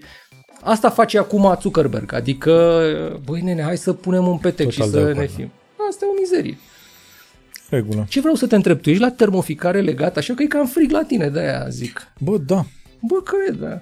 Nu, avem, uh, avem din asta nu, e bine, e bine. Dar noi am dat drumul pentru că tu ai spus e și, și avem pe camere Bine, asta, e și criză, nu vrei să arunci cu bani. te avem filmat când ai zis, să, a zis Așa Ciprian, e. dăm drumul la căldură Așa și tu ai zis, o, mie mai bine. Nu, am flis, am wax, sunt puternic. Da. Avem materialul. Da, corect. Eu zic să se dea la sfârșit. Să domnul Dan, caseta cu, cu domnul să Dan Diacon. Băi, apropo de jurnalist și de dureri și asta, eram la realitatea la o emisiune făcută de tatuliși cu mulți invitați, cu și eram lucrând la realitate. Și a intrat Dan Diaconescu în direct să vorbea despre breazlă, despre, știi, băi nene, să fim așa sau să fim așa, să dăm știri bune sau să dăm rahaturi. Și Dan Diaconescu a zis, zice, știi ce îmi place mie? Azi râs de mine, m-ați făcut în toate felurile, dar mă copiați. Am elevi buni. Deștept băiat. Maestri. Deștept băiat. Ceea ce e adevărat. Uită-te la titlurile de la RTV, nebunești. Ce mai face domnul Dan? Cred că greu, l-am văzut în oraș. Dar mi-a plăcut pentru că a avut dreptate, apropo de ipocrizie. M-ați făcut în toate felurile, că fac, că mă bag în tomberoane, dar mă copiați. Multe televiziuni l-au copiat. Da, da. Păi uh, eu am zis și eu am o întrebare la final asta cu dacă există Dumnezeu. Păi pentru mine există. Pentru tine poate să nu existe, că asta e frumusețea vieții. Sau poate există adică, în altfel? poate că eu l-am înțeles, poate că tu l-ai înțeles, poate că Ups l-a înțeles. Poate... Bă, asta dacă ar fi com- atât de complexă treaba încât Habar noi n-am. toți să-l fi înțeles. Habar n-am. Eu cred diferit. că omul fiind așa de nenorocit ca animal, cred că are nevoie să știe că există cineva care din când în când nu dă cu parul, dar mai dă cu percutul, știi? E, eh, dă cu parul. Mai dă și cu parul, dă și cu asta. Dar, uh, încă o dată, le mulțumesc părinților că m-au lăsat să fiu relaxat în relația asta. Ai mei fiind credincioși, credincioși, adică nu știu ai tăi cum sunt, dar ai mei sunt. sunt. Mama e cu biserica, cu, cu, acum nu s-a mai dus de când cu pandemia, are 70 de ani, dar cu toți morții din familie, cu 7 ani, 6 ani, 8 ani, pomeni, așa. Și de multe ori m-au acceptat când le spuneam, băi, băi nene, popa trebuie să fie la care ajută oamenii, bă, nu care ia 30 de lei, să nu mai văd pe ăla pe acolo. Adică mă așteptam ca ei care sunt așa să-mi zică, băi Adi, că mi-a șens acasă, băi Adi, băi, băi, mi-au respectat asta, știi, că au înțeles că am o relație cu, un, o divin, cu divinitatea, dar o am un pic altfel, adică și copilul l-am crescut foarte relaxat și Maria la fel de relaxat, i-am zis că există Dumnezeu, bunicii au învățat-o, că înger, îngerașul meu, dar încerc, adică încerc să las omul să se dezvolte așa cum au lăsat și pe mine ai mei. Uh-huh. Pentru că nu-i nimic, adică dacă nu crezi în ceva, e ok. Extremismul religios, în schimb, este foarte, foarte, foarte urât. Și am avut ocazia să văd ce înseamnă asta prin Orientul Mijlociu. Și distruge foarte multe vieți, creiere, pentru că vorbeam cu cineva care mi zicea, bă, dar cum să aruncă bă ăia în aer așa? Păi bă, prietene, când vine unul și spune că îți dă 5.000 de dolari când tu trăiești cu 5 dolari pe lună și când știi că banii aia rămân familiei tale, Păi mă, eu nu m-aș arunca, bă, niciodată. Păi tu nu te-ai aruncat, mă, că e 2000 de dolari pe lună, înțelegi? Ăla nu știe ce înseamnă suma asta.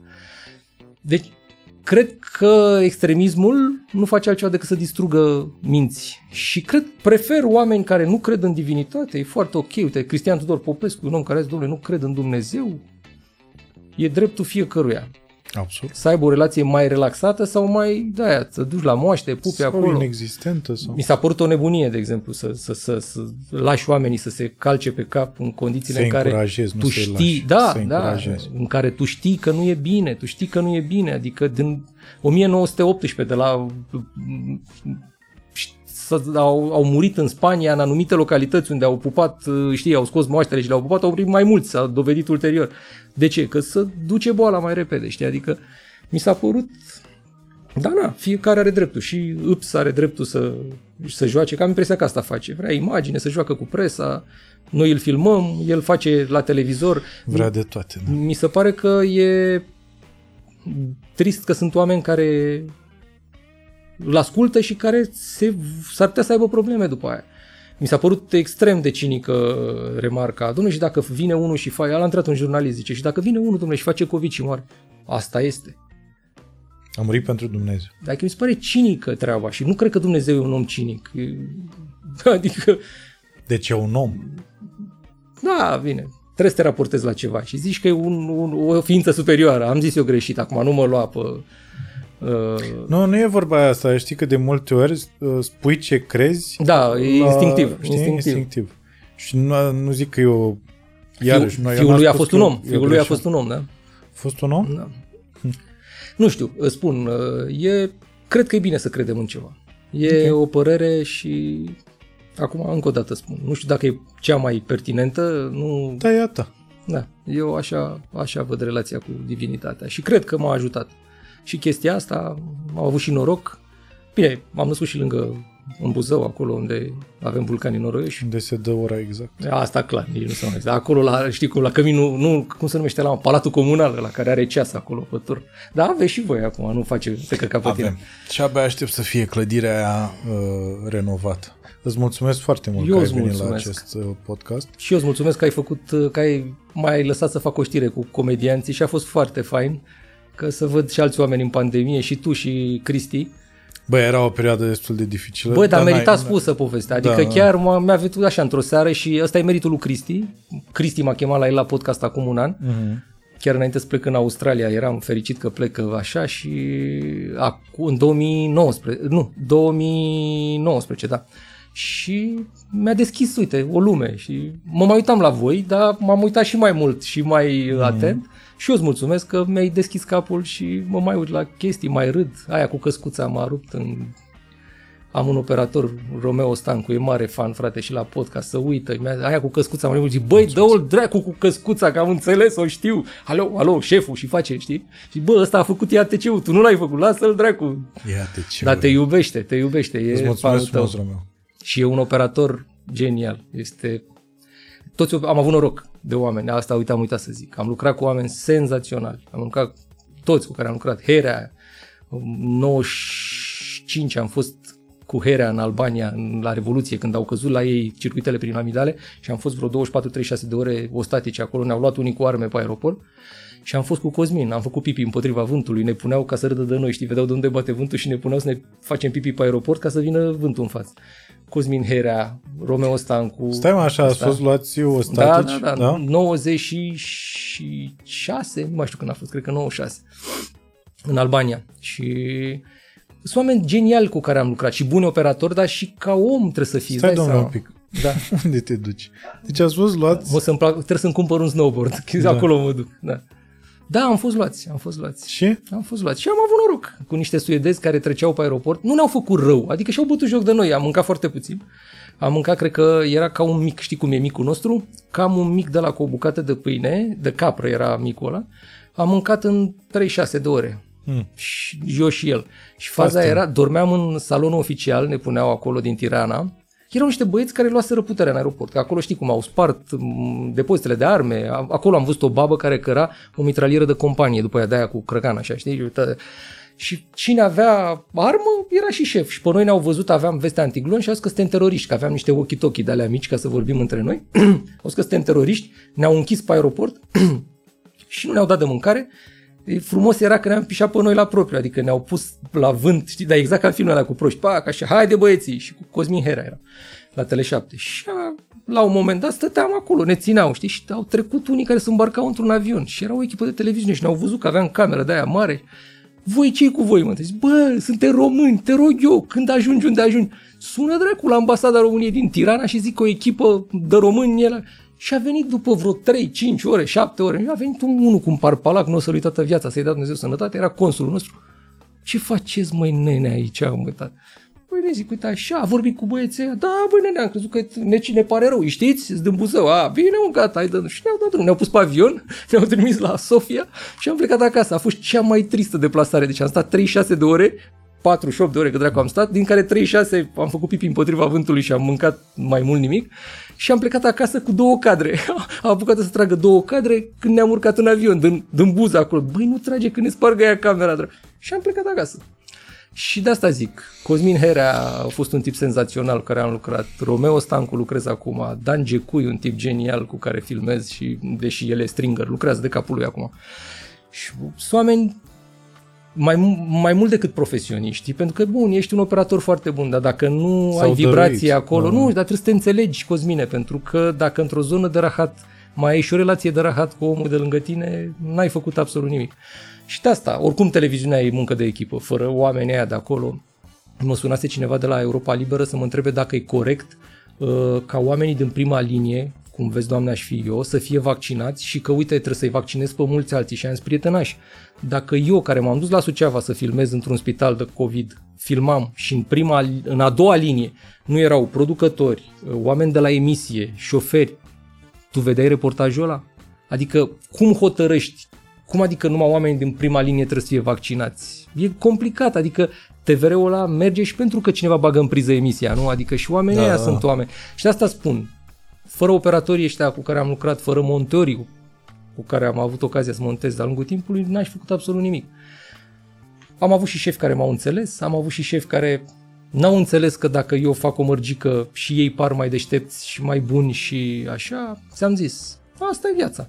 Dar una peste alta a fost frumos. Aici? Hmm. Pentru un băiat din Buzău? Îți mulțumesc foarte mult. Eu îți mulțumesc. Bă, trebuie să aducem un din ăla, mă, de încălzit.